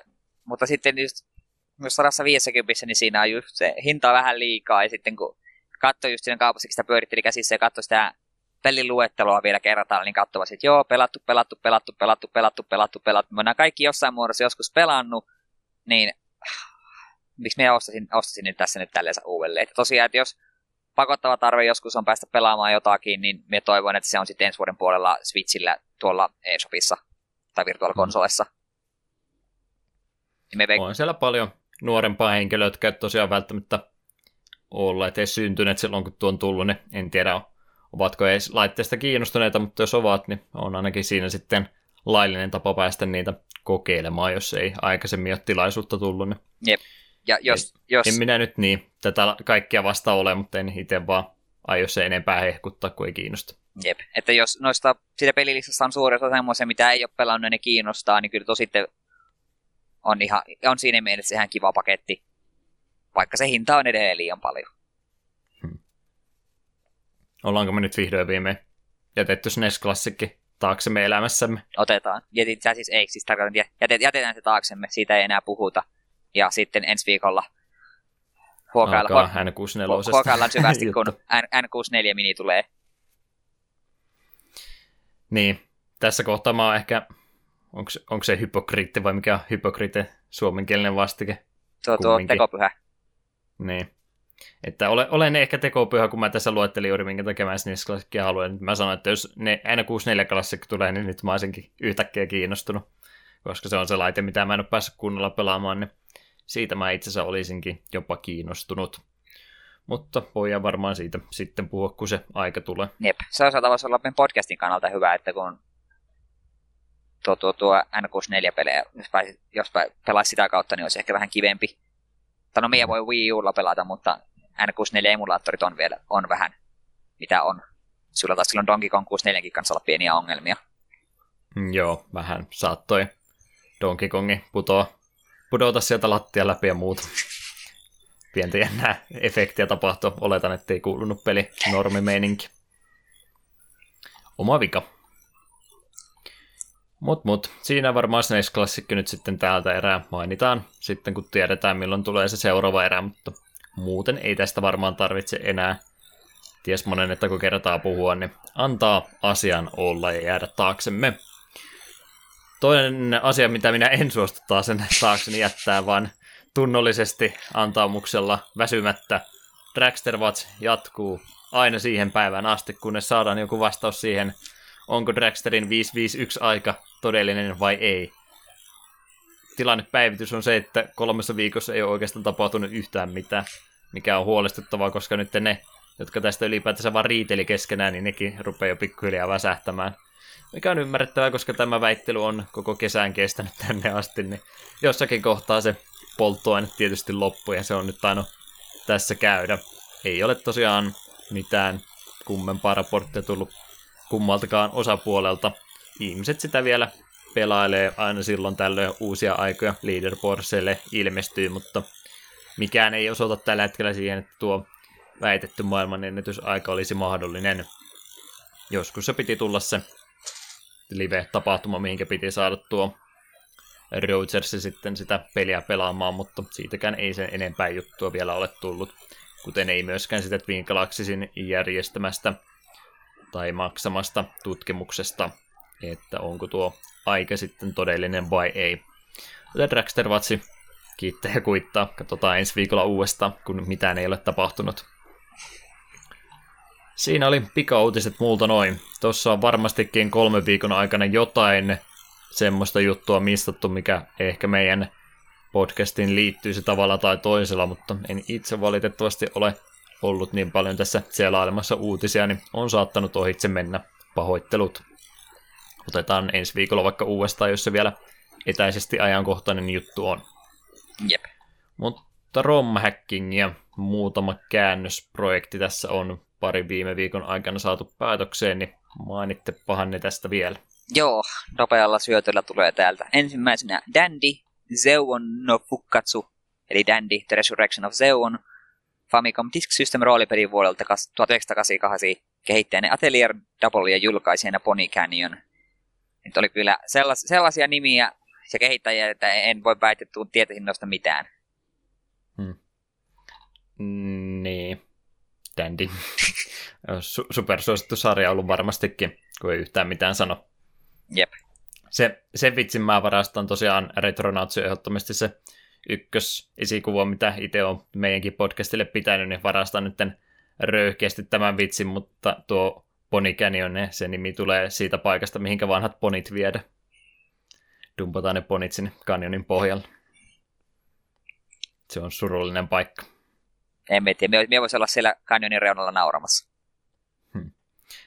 Vakava vastaus Pony Canyon on tuommoinen japanilainen multimedia-firma, jotka ihan niin kuin tota, julkaisee pelien lisäksi ja musiikkia ja muutakin, ettei pelkkiä pelejä ilmeisesti edelleen toiminnassa. Atelier Doublesta en sen enempää kyllä tiedä. En tutkinut, anteeksi. No ehkä kukaan ei vedä herneitä enää, jos me ei puhuta tarpeeksi Dandista.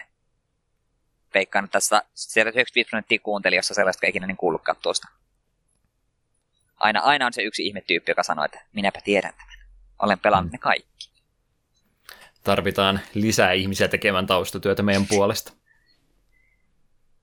Mutta sitten Star Cruiser 2, The Odyssey, Odysseus Project, toimintaroolipeli peli PC98 vuodelta 93. Pelissä päästään ilmeisesti seikkailemaan aurinkokunnasta toiseen, ja pelistä löytyy niin smuppia, seikkailuja kuin RPG-elementtejäkin.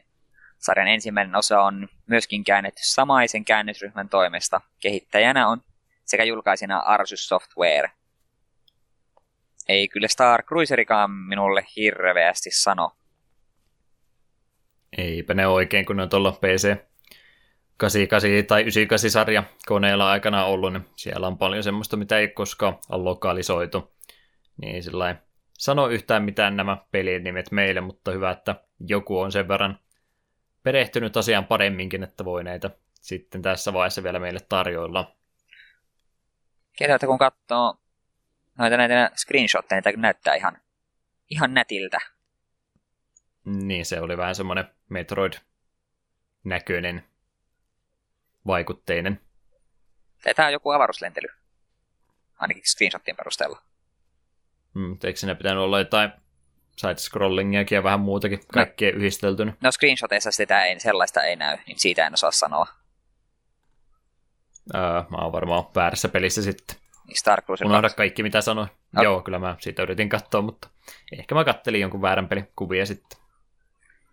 Okei, no, mut sitten eteenpäin sanoi mummo lumessa seuraavaksi The Universe Soldiers, taivanilainen peli Nessille.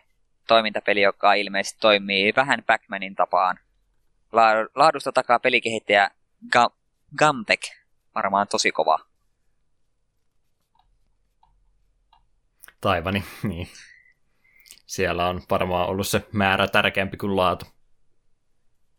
Tää on tämän pelin alku, tätä, tätä start screen on aika kaunis. Joku ihme bussi tai joku avaruudessa. Tuonne futuristinen auto. Se on tommonen, millä niitä universumin sotureita on kuskattu ympäri galaksia. Universumin minibussi. Jee! Hmm. Mutta sitten vielä viimeinen. Wrecking Crew 98. Japanin ulkopuolella julkaisematon Mario-peli Super Nintendolle vuodelta 98. Kyseessä on siis päivitetty versio alkuperäisestä Wrecking Crew-pelistä, mutta alkuperäinenkin versio löytyy samasta paketissa. Vaikka kyseessä onkin Nintendon itsensä kehittämä ja julkaisema peli, ei tätä koskaan julkaistu muualla. SNES-pelien kansainvälinen julkaiseminen päättyi vuonna 1997 ja Japanin versiotakin levitettiin ainoastaan kioskien kautta. Ei siis ihme, että tämä ei ole niin kuin kovin laajalle levinnyt. Hmm. Ihmette myöskään, että ei sitä ole niinku missään kokoelmassa tai muussa ollut mukana. Ei tuossa nyt varmaan hirveästi työtä kääntäminen kummiskaan vaatinut, niin luulisi, että tuosta olisi edes jotain kautta tullut minipelinä, vaikka jossain ison pelin mukana tai muuta, niin mukana kumminkin Nintendo oma tekemä peli, niin ihmettei sillä se enempää asiasta meteliä pidetty. No se ihan, ihan nätin näköinen, kivan näköinen. Minä voisin kuvitella, että olisin tuota joskus vaikka pelannutkin, jos vastaan tullut. Hmm. Sitä mä mietin, kun se tosiaan käännösytyssä luki, että kioskeen kautta levitetty, että onko se ollut sitten niitä ihan vaan suoraan myyty, vai onko se ollut sitten SNESin aikaa vielä semmoisia kioskeja, missä on pystynyt itse sen ty- semmoiselle tyhjälle kasetille kirjoittaa, kun se oli se disk-systeemi vahvuus silloin aikanaan, kun sen pystyi viemään semmoisen kioskin ja isket vaan disketin sisään ja pystyt sitten siihen uuden pelin laittamaan kiinni halvalla. En ole kyllä kuullut, että SNESi noille, noille kaseteille olisi samanlaista palvelua aikana ollut, mutta ehkä onkin. Ei voi tietää, mitä ne on Japanissa keksinyt. Oho, rupeisikohan meillä uutiset olemaan taakse jäänyttä elämää? Joo, siinä oli varmaan ihan riittävästi. Rupee kunto pettämään pikkuhiljaa. Ei, ei jaksa vanha, vanhat miehet enää. Mm. Katsotaan, jääkö meille seuraavaan jaksoon yhtään mitään, kun me tässä nyt näin kovasti tsempattiin. Toivottavasti jotakin edes tulee, tai muuta me joudutaan tässä jotain muuta ajanvietettä keksimään. Emme uutissegmenttiä voida kokonaan jättää välistä, niin onko sulla mitään ideoita, mikä meidän hätävara on, jos meillä ei mitään uutisia ole? Ruvetaan uusia uutisia lukemaan. Tai ruvetaan retro-uutisia nimenomaan mennään katsomaan, ruvetaan, otetaan niin Nintendo Powerit käteen ja ruvetaan lukemaan sieltä uutisia. Joo, kuulostaa hyvältä. Hätävara P-suunnitelma on siis keksitty. Voidaan turvallisin ja hyvin mielin pitää se yksi tauko tähän väliin, ennen kuin puhutaan tuosta UN Squadronista enemmän. Kuunnellaan kyseisestä pelistä vielä kappaleet Quartermaster Corps ja Project for Fortress, ainakin jos YouTuben soittolistaa ja niiden nimiä uskominen on, ja jatkellaan sitten päivän pelin kanssa.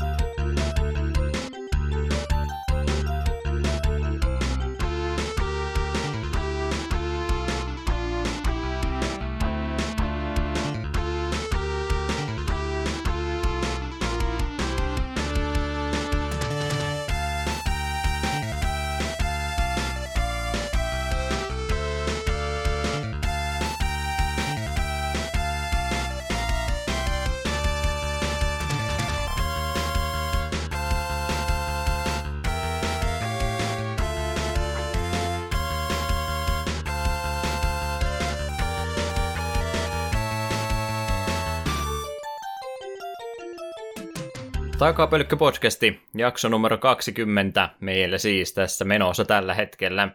Ja tämän pyöreän luvun kunniaksi otettiin smuppi käsittelyymme, koska se tailspinni ei kelvannut silloin aikanansa. Otettiin nyt joku vähän täysvärisempi suutemappi tällä kertaa pelailuun alle. Ja valinta osui tosiaan SNES-pelin, tai ainakin SNES-versioon kyseisestä pelistä, eli UN Squadron 91 vuoden peli oli minun valintani tuo, tuo valinta tässä näin, ja selitys oli kutakuinkin tuossa, että Smuppi oli vähän semmoinen, mitä itse mielellään haluaisin pelata pikkasen enemmän. Ja se Tailspin oli vähän semmoinen karvalakki-versio suuttamapista, niin otettiin nyt vähän sitten parempi kentänsä edustaja tällä kertaa käsittelyyn. Vaikka ei pysyn kannassani, että Tails... Me pysyn kannassa, että Tailspin oli oikeasti ihan hyvä peli. Ihan hyvä peli se oli jo, mutta ei se kovinkaan hyvä suutamappi ollut. Ollaanko tasoissa? No, sovitaan niin. Okei. Okay. Ja ok se oli. Joo, siinä oli mun selitykset oikeastaan tästä pelivalinnasta ja minkä takia tämä shoot'em niin yleensä kun lueskelee juttu, että mitä kannattaisi lähteä aloittelijan koke- kokeilemaan jotain hyvää konsoli shoot'em nyt on UN Squadroni aika monessa listassa itselleni on tullut vasta, ja se oli ihan kuvienkin perusteella jo nätin näköinen, niin herätti mielenkiintoa. Muistaakseni olin joskus aikaisemmin tätä vähän kokeillut, mutta mun suutemappihistoria on niin lyhkäinen, että mä en sitten oikein näitä osaa kunnolla pelata, niin kärsivällisyys yleensä on niiden kanssa ollut aika rajoitettu. Nyt tuli sitten yritettyä ihan ajan kanssa. Ihan hyvä, että tulikin. Vähän pohjatietoa pelistä ennen kuin ruvetaan pureutumaan syvemmin. Tämä kyseinen peli hän perustuu Area 88 nimiseen manga-sarjaan, jonka on luonut Kaoru Shintani-niminen henkilö. Kyseistä sarjaa julkaistiin vuosina itse asiassa 1979 eikä 1879. Ei tässä sentään sata vuotta ollut, ollut tota menossa tämä sarja. Eli 79 ja 86, seitsemän vuotta siinä aikaa välissä, kun kyseistä mangaa julkaistiin. Ja tuosta kyseisestä mangasta tehtiin myöskin kolmiosainen animaatio, eli anime-elokuvasarja 85-86. Mulla täällä omissa muistinpanossa numerot ihan sekaisin. E, ja sitten tehtiin myöskin 12 jakson mittainen animesarja vuonna 2003. Eli tästäkin e, pohjamateriaalista kyllä monessa eri muodossa ollaan päästy vuosien varrella nauttimaan, jos on vain tiennyt mistä etsiä tämä tuli mulle itse asiassa yllätyksenä, että varmaan itsekään ollut tietoinen, että tällä jotain taustaa myöskin pelillä oli muutakin. Joo, ei ollut mitään tietoa. Luulin, että tämä on vaan oma itsenäinen pelinsä. Vähän hämää tosiaan, kun on lokalisoitu sitten jälkeenpäin ja nimeä lähdetty muuttamaan. Ilmeisesti ihan Area 88 nimi löytyy siitä Famicom-versiosta tuosta noin, niin olisi pystynyt nämä asiat yhdistämään pikkasen helpommin, jos ei nimiä olisi muutettu ihan hyvä nimihän tuo tuommoisenakin on, vaikka ei välttämättä lähde materiaali samaan tien kerrokaan, mistä on kyse. Mm. Mä tota, ihan nopsaan tuossa toissa vai viime iltana lukaisin kyseistä mangasarjaa muutama ensimmäisen kappaleen. Ihan mielenkiintoinen tuommoisia renegadeja, mikä on jälleen kerran suomenkielinen sana vastarinnan jäseniä siellä. Tosiaan ovat tämmöisiä yksittäisiä lentäjä S, jotka sitten palkkasotureina toimivat, ottavat tehtäviä vastaan, eikä sitä myötä sitten velkojensa maksilevat pois. Niin, niin ihan mielenkiintoinen olisi. En valitettavasti nyt en ehtinyt sitten sen enempää tutustumaan, mutta tulee ehkäpä toivottavasti vielä jossakin vaiheessa palattua. En sitten näistä anima- animaatioversioista tiedä, että onko noita mitenkään helposti mistä Crunchyrollista tai muualla saatavissa. Epäilen vähän, että ei. Muuta tietoa kyseisestä pelistä. Capcom kehittäjä sekä julkaisija pelille ollut. Capcomista ollaan puhuttu ainakin kolme kertaa jo tässä vaiheessa, niin ei ruveta se enempää kertaamaan. Itse asiassa mä testaan Eetu, kuinka hyvin oot kuunnellut, osaatko Capcomista kertoa jotain pari ranskalaista viivaa? Capcom on kehittäjä, joka on tehnyt muun muassa Resident Evilit. Kiitos Eetu, otetaan takaisin studioon. Se oli se joku Capsule Corporation, mistä se nimi oli tullut, ja tekivät niitä arcade-laitteita ja osia niihin, ja sitten rupesivat 80-luvun puolivälissä kokeilemaan omaa pelin kehittämistä ja sitten Nessi Famicomin puolelle rupesivat peliä kehittämään. Oli se tiivistetty versio, mitä muistaakseni Tailspinissä sanoin. Eli ollaan Capcomia nyt aika hyvin tässä edustettu tämän podcastin kanssa, niin pitääkö meidän jo pännätä pikkuhiljaa, että ei seuraavan kymmenen jaksoa ainakaan mitään Capcomilta saada valkata. Menee tiedä. Sitten molemmat katsotaan omia listoja ja siellä sitten katsotaan, että ja Capcom oli jossain tekemistä tämänkin hyvän pelin kanssa. Hmm. Ei se väärin ole. Itse kehittäjäporukasta oli vähän hankalempi löytää tietoa. Lue tämä väittämä ei Wikipedian kautta suoraan löytänyt nimiä, niin piti vähän syvempää kaivaa, mutta tämmöisiä herrasmiehiä kautta herrasnaisia täältä vastaan nousi ainakin planner, eli suunnittelija varmaan ollut se pää Jefe tässä näin, joka on itse ohjaamisesta ja porukan kasassa pitämisestä vastannut Hisashi Yamamoto. Ohjelmoista löytyy tämmöisiä nimiä kuin Yoshito Ito, Masayuki Akahori, Noriko Kojima, Koji Yoshida ja Harunobu Imakawa. Meni ainakin melkein sinne päin nimimerkkiä oli myöskin käyttäneet, mutta niitä se enempää tuossa luettele. Ja musiikkipuoli sitten Manami Matsumae, joka näistä, jos joku nimi on tuttu, niin se oli varmaan tämä näin Capcomilla. Paljon musiikkia teki aikanaan muun muassa Megameneihin, sitten freelancerina toiminut ja viime aikoina esimerkiksi Shovel Knightiin teki pikkasen musiikkia Megaman 10 sekä äh, olisiko Mighty Number 9 jotain pientä tehnyt kontribuutannut pikkasen, että edelleenkin aktiivinen on, vaikka ei välttämättä ihan samalla tahdilla tuotoksia näin tee kuin aikanaan. Matsumae, sun suosikki. On kyllä. kyllä. Pitää olla kyselemättä kysymyksiä, mihinkä sä et ole valmistautunut. no japanla- japanilaiset nimet ei niin herkästi jää mieleen. Se on vähän ongelma niissä, että niistä jää oikein sitten Muuta kuin noin isoimmat korkeintaan. Jep. Mikäs se oli se viime jaksossa me puhuttiin siitä, tai Golden Sun jaksossa, eikö Golden Sun viime jakso? Ei. Mm. Oliko? Oli joo, oli ne joo. jotkut veljekset siinä takana, mutta sekin on unohtu. Jep, ja se molemmat oli, että pitää pistää tämä nimi korvan taakse, kun niin monessa pelissä tehnyt hyvää musiikkia ja ei enää mm. mitään muistikuvaa Hepun nimestä. Ei se haittaa. Kerrotaan asioita sitä mukaan, kun jaksoja tehdään lisää. Mutta tosiaan se oli se mun isoin erehdys. Mä olin vähän ajatellut, että otetaan UN Squadroni senkin takia pelailuksi, koska se on SNESin oma yksin oikeuspelinsä, mutta en olisi voinut olla enempää väärässä, koska tosiasiahan on, että se on arcade-peli alun perin ollut 8-9 vuodelta, ja senkin jälkeen on todella monelle alustalle portattu sitten SNESin lisäksi on Amiga-versio olemassa Amstradille, Atari STlle, C64, CS Spectrumille myöskin, eli aika monta PC-pohjasta laitetta ollut sitten, mitkä tuona aikana ollut suosittuja, niin monelle eri alustalle on nyt tullut. Niin siinä mielessä saattaa nyt olla ehkä jonkinlainen disconnect, jos olette itse tutustuneet peliin jonain muuna eri versiona, mutta SNES-versio on varmaankin se maailmanlaajuisesti tunnetuin konsolikäännös tästä pelistä.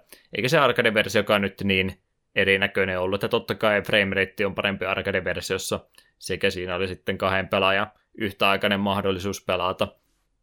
Ja SNES-versiossa yksi ainoastaan. Mutta noin screenshottien perusteella kun katsoo, niin ei välttämättä isompaa eroa niissä huomaa. Toivottavasti osataan edes siinäkin mielessä jotenkin, kuten tuosta arcade-versiosta, jotain mielipiteitä sanomaan, vaikka konsoliversio meillä tässä kyseessä olikin. Ja, ja SNES-versio tosiaan, kuten mainittu, mikä se meillä nyt oli pelailussa, niin 91 tullut Japanin puolella ja sitten 92 vuonna tänne Eurooppaan. Pohjois-Amerikka näköjään syyskuu 91, että pieni viive siinä jälleen kerran ollut ennen kuin se tänne meille asti on eksynyt. Pohjatyö on varmaan rakennettu, kivijalka pystytetty, niin haluaisiko Eetu rakentaa sen päälle jotakin? Osaatko kertoa tarinasta jotain synopsista tässä näin. Mä olin sulle englanniksi lätkässyt vähän teksti. Joo, kyllä. Minä sen tuossa luin, ja sisäistin jo. Eli pelin päähahmo Shin Kasama on kihloissa tyttöystävänsä Ruokon kanssa ja juuri, juuri, juuri kynnyksellä, että valmistuisi lentokoulusta ja uneksi, että pääsisi ö, tuonne ö, lentoyhtiön pilotiksi tämän Ruokon isän isoon yritykseen, mutta sitten yhtenä yönä Pariisissa ikävä, ikävä ystävä kansakivi hänet baariin ja jotta niin känni, että onnistuu huijaamaan Shinin liittymään Asranin tuonne armeijaan ja hänen täytyy nyt palvella sille kolme vuotta, että ainoa keino päästä ulos on joko palvella se kolme vuotta, tai sitten hän voi tienata miljoonan pistämällä vihollisia paskaksi, hämmentävä tapa tienata, tienata mielestäni, ja sitten viimeisenä hän voi yksinkertaisesti vain niin kuin, lähteä sieltä, joka kuitenkin pidetään Asranissa niin kuin rikoksena.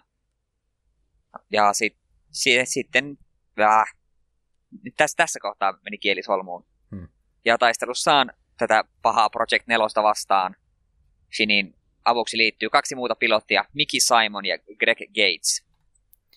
Ja yes, näistä... voidaan niistä hahmoista vaikka puhua tuossa sitten, kun niiden pelaamisesta muutenkin, niin jos maltat hillitä okay. itsesi, vai meinasit ruveta sieltä tarinaa enemmän kertomaan? No kun se oli nämä kivasti nämä hahmot tähän iskenyt samaan kohtaan, niin meinasin ruveta jo niistäkin kertomaan suuria salaisuuksia. Ei se väärin ole. Mutta joo, ei tosiaan se itse peli tuota tarinaa se enempää sinne alussa kyllä kerro, että tämä tulee varmastikin sieltä mangan puolelta tämä pohja, mutta ihan kannattaa tuollain kertoa vähän sitä taustaa, että mikä siinä se kantava voima sitten takana onkin, vaikka se tietäminen ei välttämättä myös tuon pelaamisen ole, että ei siinä mitään välivideoita enkä muista introtekstejäkään huomanneeni. Ei ollut mitään. Se on ihan taustatietoa tosiaan kaikki tämä, mitä kerrottiin, että ei vaadi pelistä nauttimiseen tämä ollenkaan tätä näin. Kiva, että siellä jotakin sentään on taustalla muutakin kuin se, että avaruusalus lentää pimeässä ja varmaan jotain se ampuu siellä. Mm mikä on se keskimääräinen suuttemappi lore taustalla. Mutta ennen kuin mä päästän Eetu juttelemaan noista hahmoistakin jonkin verran, niin varmaan ihan pelimekaniikka ja muutakin tässä voisi selittää, niin saada vähän sitä frameworkia tälle tässä kehitettyä. Eli suuttemappi tosiaan parin kertaan mainittu, mutta kertauksen vuoksi vielä mainittakoon.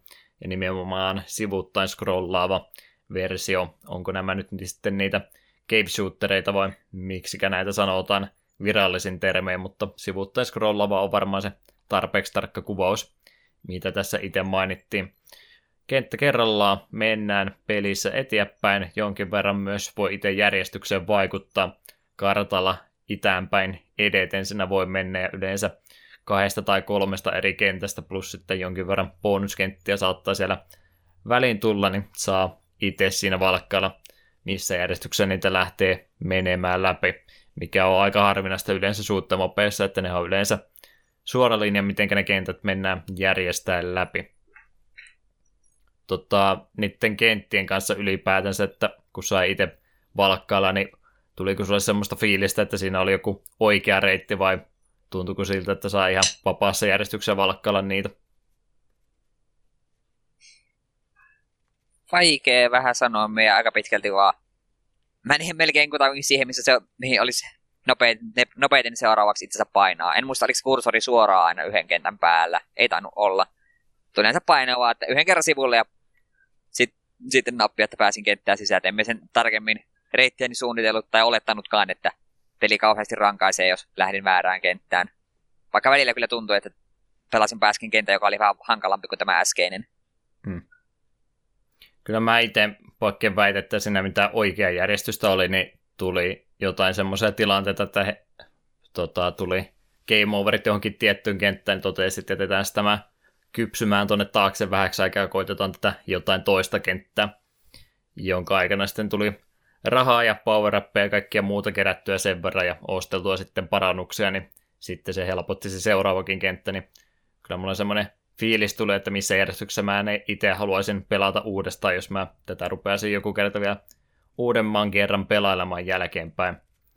Mutta ei muuten mitään semmoista pakotettua reittivalintaa siinä, että oma tunnon mukaan mikä tuntuu helpoimmalta. Siihen ylipäätänsä vaikuttaa sitten justin tuo hahmovalinta ja power upit, mitä sulla mukana on, missä järjestyksessä sitten itse menet ja mikä menee helpoiten. Mutta muuten pelimekaniikka, mitä siitä nyt voitaisiin puhua muuta kuin se sivuttain scrollaa. Siinä mielessähän tuo on aloittelija ystävällinen suutemappi, että henki ei lähde heti ensimmäisestä osumasta, vaan sulla on se helttipaari siellä erikseen, joka aina alkaa sinne täydessä muodossansa. Sen jälkeen kun sä otat osuma, niin sulla tulee joku danger-teksti tai joku vastaava. Eli siinä kestää hetkeä aikaa, että se sun helttimittari tulee takaisin.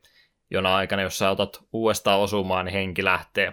Mutta jos sä hetken onnistut välttelemään, niin se sun helttipari tulee sieltä takaisin, mutta se on pienen kolauksen kokenut ja sulla sitten sitä elämäpisteitä on pikkasen vähemmän, mikä on tosi armeliasta kyllä tuommoiselle pelille ja varmaan se syy, minkä takia mä myöskin tämän pelin pystyin läpäisemään, että oli tuota pelivaraa pikkasen tuossa annettu enemmän kuin keskivertoisuuttamapissa oli. Oliko tämä liian helppo lapsen ensimmäinen suutemappi ratkaisu sun mielestä vai tervetullut Ö, juttu? Minusta tämä oli itse asiassa tosi ovella ja hyvä systeemi, että se antoi just sen verran helpotusta, jos se yhden kerran kämmäät, niin et he lennä suoraan kentästä ulos, mutta et pystynyt myöskään tankkaamaan vaan iskuja. Se oli, se et voinut, sulla ei ollut varaa ottaa kahta osumaa peräkkäin, se oli pakko oikein kuitenkin yrittää niin väistellä. Musta oli varsin mainio systeemi. Että varmaan Suorastaan jokin, reilu. Jep, niin varmaan johonkin hardcore jotka on tottunut Ikarukaan ja näihin, näihin TOH-peleihin, niin varmaan tämä on, tämä pelaa vaikka yhdellä kädellä läpi, mutta meille aloittelijoille tämä oli varsin mainio systeemi. Ja itse tuohon pelin vaikeustasoon tuommoisetkin asiat tosi paljon vaikuttaa, niin sen takia oli varmaan semmoinen peli, minkä takia tämä pystyy läpäisemään, että jos tuota ei olisi ollut, niin olisi varmaan peli jäänyt sitten itsellä johonkin vaiheeseen. Joo, sama, sama juttu. Jes, pelimekaniikka nyt rupeaa siinä vaikka lailla olemaan läpikäyty. En mä rupenut tähän mitään kontrolleita tai muuta ottamaan, että D-padilla ohjataan itse aluksen nopeutta, ei pysty se enempää vaikuttamaan muuta kuin hahmoa itse valkkaamalla.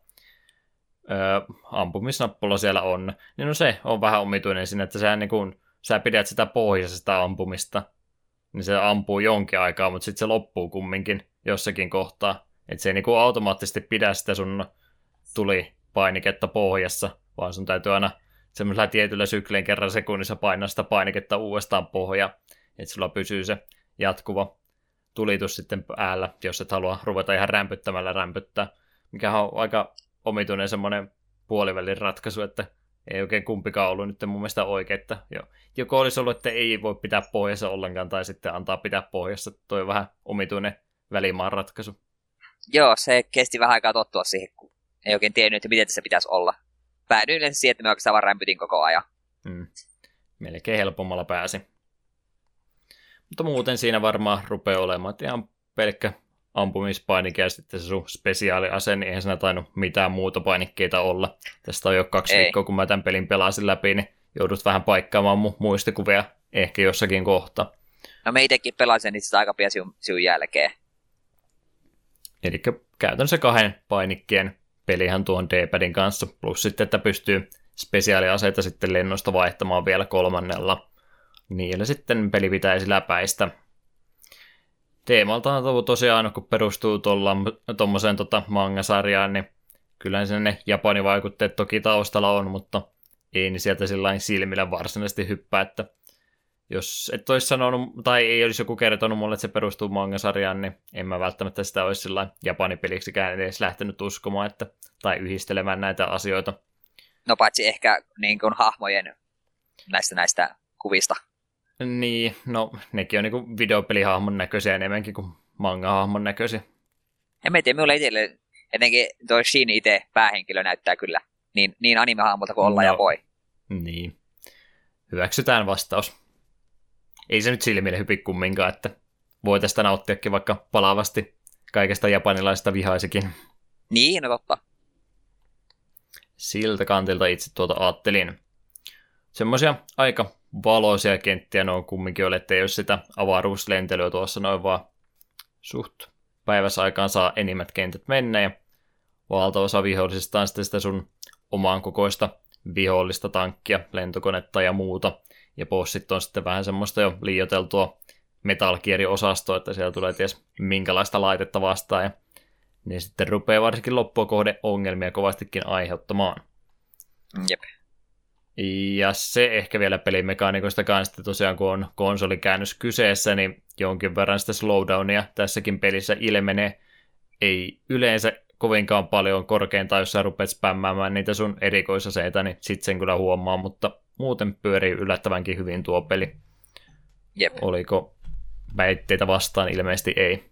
Ei, parissa kohtaa, kun pomo, pomolla oli liian monta tykkiä, mitkä kaikki ampuu yhtä aikaa, niin välillä siinä tuli slowdownia, mutta se oli vasta sitä, että huh, hyvä, että tulee niin helpompi väistellä. Mm, joo, se oli mun S-hihassa, kun tilanne meni liian tukalaksi, niin sitten vaan spämmätään kaikkea mahdollista. Ei sen takia tehdä vahinkoa, vaan sen takia, että peli hidastuisi mahdollisimman paljon. Mutta sitten se haamo, alukset, power ja nämä, niin käydään näitäkin ainakin jollakin tasolla vielä lävitse tässä näin. Niin kolme hahmoahan meillä tuossa pelattavana oli, niin sanotko niistä pari painavaa sanaa? Joo, ensimmäisenä juuri tämä päähenkilö Shin Kasama. Shin on hahmoista niin kuin nopein, mutta samalla myös sitten heikoin. Minä vaara tarkoittaa sitä heikoin tässä tapauksessa niin kuin damakeen kannalta vai kestää vähiten osumia. Vähiten osumia kesti. Joo, näin, näin, näin oletinkin. Sitten on Miki Simon, amerikkalainen Mikin ystävä. Miki on tällainen puolitien hahmo, että sillä on, ei ole nopein, mutta ei ole hitain, ei ole vahvin, mutta ei ole myöskään heikoin. Eli oli tämä puolitien kulkija ja, tai keskitien kulkija ja viimeisenä hahmoita itse päädyin käyttämään vähän vain na- naaman perusteella. Greg Gates, tällainen parraka- parrakas vanhempi ukkeli, tai no keskikäinen ukkeli, ja hän, uh, Greg oli hidas, mutta myös kestää eniten osumia. En itse asiassa tiennyt, että hahmoilla on mitään eroa, me vaan valitsin hahmon naamavärkin perusteella, ja hahmossa pysyin pelin loppuun asti. En itse sillä valkanut naamon perusteella, vaan sillä, että oli siinä, siinä ensimmäisenä valittavana, niin mä ajattelin, että se on varmaan se keskivertohahmo näistä, mutta se olikin tuo Miki näköjään sitten. Tämä vedin sillä sinillä tuon pelin läpi itse. Me, me olettiin toisaalta ne ääri, ääripäät otettiin tiedostamatta. Se olisi varmaan tuo Greg ollut kyllä jollakin tapaa parempi vaihtoehto, mutta itse tykkäsin siitä, että nopsaan pääsee liikkumaan. Se on yleensä se paras power näissä peleissä. Ainakin välillä. Joskus se voi olla sitten se suuri heikkous, kun sä liian nopeita yrität väistellä ja rupeaa luodit lentelemään vähän joka suuntaan, kun sä et niitä osaa paimentaa sillä fiksusti. Mutta sehän on jo niin advanced juttu, että ei me semmoisesta välitetä. Mitäs muuta hahmoa siinä pari taustatukia oli?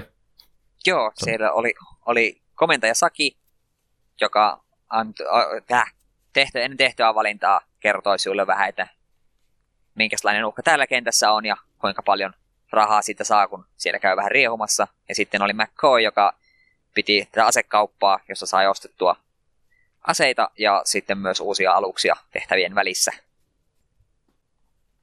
Ja McCoysta nyt on varmaan se aasin siltä muutenkin eteenpäin, jos niin noista aluksista eihän niin se nyt tainnut siis tosiaan se nopeuden ja kestävyyden välillä ja enempää eroa olla, että oli lähinnä sitten mitä sä ostat siinä myöhemmin pelialussa. Kaikkiaan siis aloittaa samalla aluksella, että se vaan ohjautuu eri tavalla, koska joka hahmolla on ne omat, omat pointtinsa siinä, treittinsä, ominaisuutensa. Mä tykkään Finglishia käyttää tänään näköjään hirmuisesti. Mutta se tosiaan se power up peli tässä on siinä tärkeimmässä osassa, eli kenttien aikanahan sä saat kovastikin rahaa itsellesi, ja rahaa käytetään sitten niiden alusten sekä power ostamiseen aluksia taisi olla kuusi vai kahdeksan. Joo. Kuutta väittäisin. Jompikumpi. Kuudella mennä. Jotka sitten hiukan eri ominaisuuksia näillä kaikilla sitten on. Esimerkkiä nyt kaikkiin ei riittänyt mulla rahaa, mutta esimerkiksi ne kaksi hyödyllistä, mitkä siinä on, niin yksi on mikä, millä pystyy vähän yläviistoa ampumaan ja toinen, millä pystyy ala, alaviistoa ampumaan, niin ne oli esimerkiksi varsin näppäviriä alusvaihtoehtoja tiettyihin kenttiin, jossa rupeaa niitä vihollisia sitten kattoja maita pitkin enemmän tulemaan. Jep. Lähinnä ostin, jos oli varaa ja oli kertynyt ylipäätänsä rahaa paljon, niin ostin vaan kalleimman aluksen, minkä sillä sain, niin sillä sitten mentiin niin kauan kuin vaan suinkin mahdollista. Ja kaikki loput rahat sitten dumpattiin noihin power Aika pitkälti samalla logiikalla. Mietin toiseksi kalleimman aluksen saa mutta kalleimpaa aluksen mulla ei missään vaiheessa ollut varaa muistaakseni. Se olisi varmaan ollut joku kuolematon alus, millä olisi voinut vaan lentää kaiken läpi. Niin, no sehän siinä vielä oli... Kamikatse-alus. Aluksella, aluksesta riippuu, että mitä erikois power se pystyy ostamaan, niin myös ainakin kuvauksessa luki, että se paras niin voi käyttää mitä tahansa power. Kuulostaisi ihan loogiselta. Power on sillain aika lailla tätä shoot'em peruskauraa, että sieltä löytyy semmoista kunnon scattershottia ja ties mitä koko ruudun vaippaa vaan semmoista erikoisasetta. En niitä yleensä sillä ennen tota, ehkä välttämättä sen damaken takia niinkään paljon, vaan itseä suojellakseni käytin noita power enemmänkin. Jos tulee oikein tiukka tilanne, niin sitten käytetään jotain semmoista, millä kliaraa kaiken ympäriltä tai ammutaan ohjuksia vähän hankalempaan kulmaan.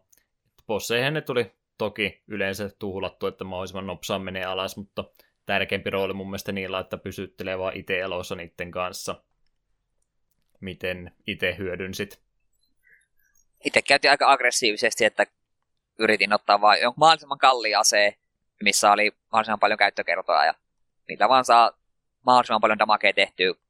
Ja minun puolustusstrategia oli se, että vihollisia on liikaa, niin pidä huolta, että niitä ei enää kohta ole. Hmm. Kannattaa niitä käyttää, kun ne on kerran ostanut. Ja se, tota... vissi, hmm. pystyit vissiin sitten myymään vai sait niistä rahaa takaisin, mitä sitten käyttänyt, mutta yleensä kyllä tuli käytetty joka ikinen kentän no, aikana. Kentän, kentän lopulla jo saa rahat takaisin kaikesta käyttämättömästä. Muutenkin ne power on suhteesta, suhteessa noiden alukseen hintaan suht halpa, että harvoin paljon tilanne, että ei olisi voinut kaikkia mahdollisia power aina joka kenttään mukaan ottaa. Että kyllä ne käytettyä toki tuli sitä mukaan kuin vaan mahdollista. Ja sittenhän siellä on niiden peruskenttien välillä niitä bonuskenttiä, missä, mitkä niin kuin ilmestyy aina uudestaan ja uudestaan, että jos haluat, niin voit vaikka jäädä grindaamaan hetkeksi aikaa.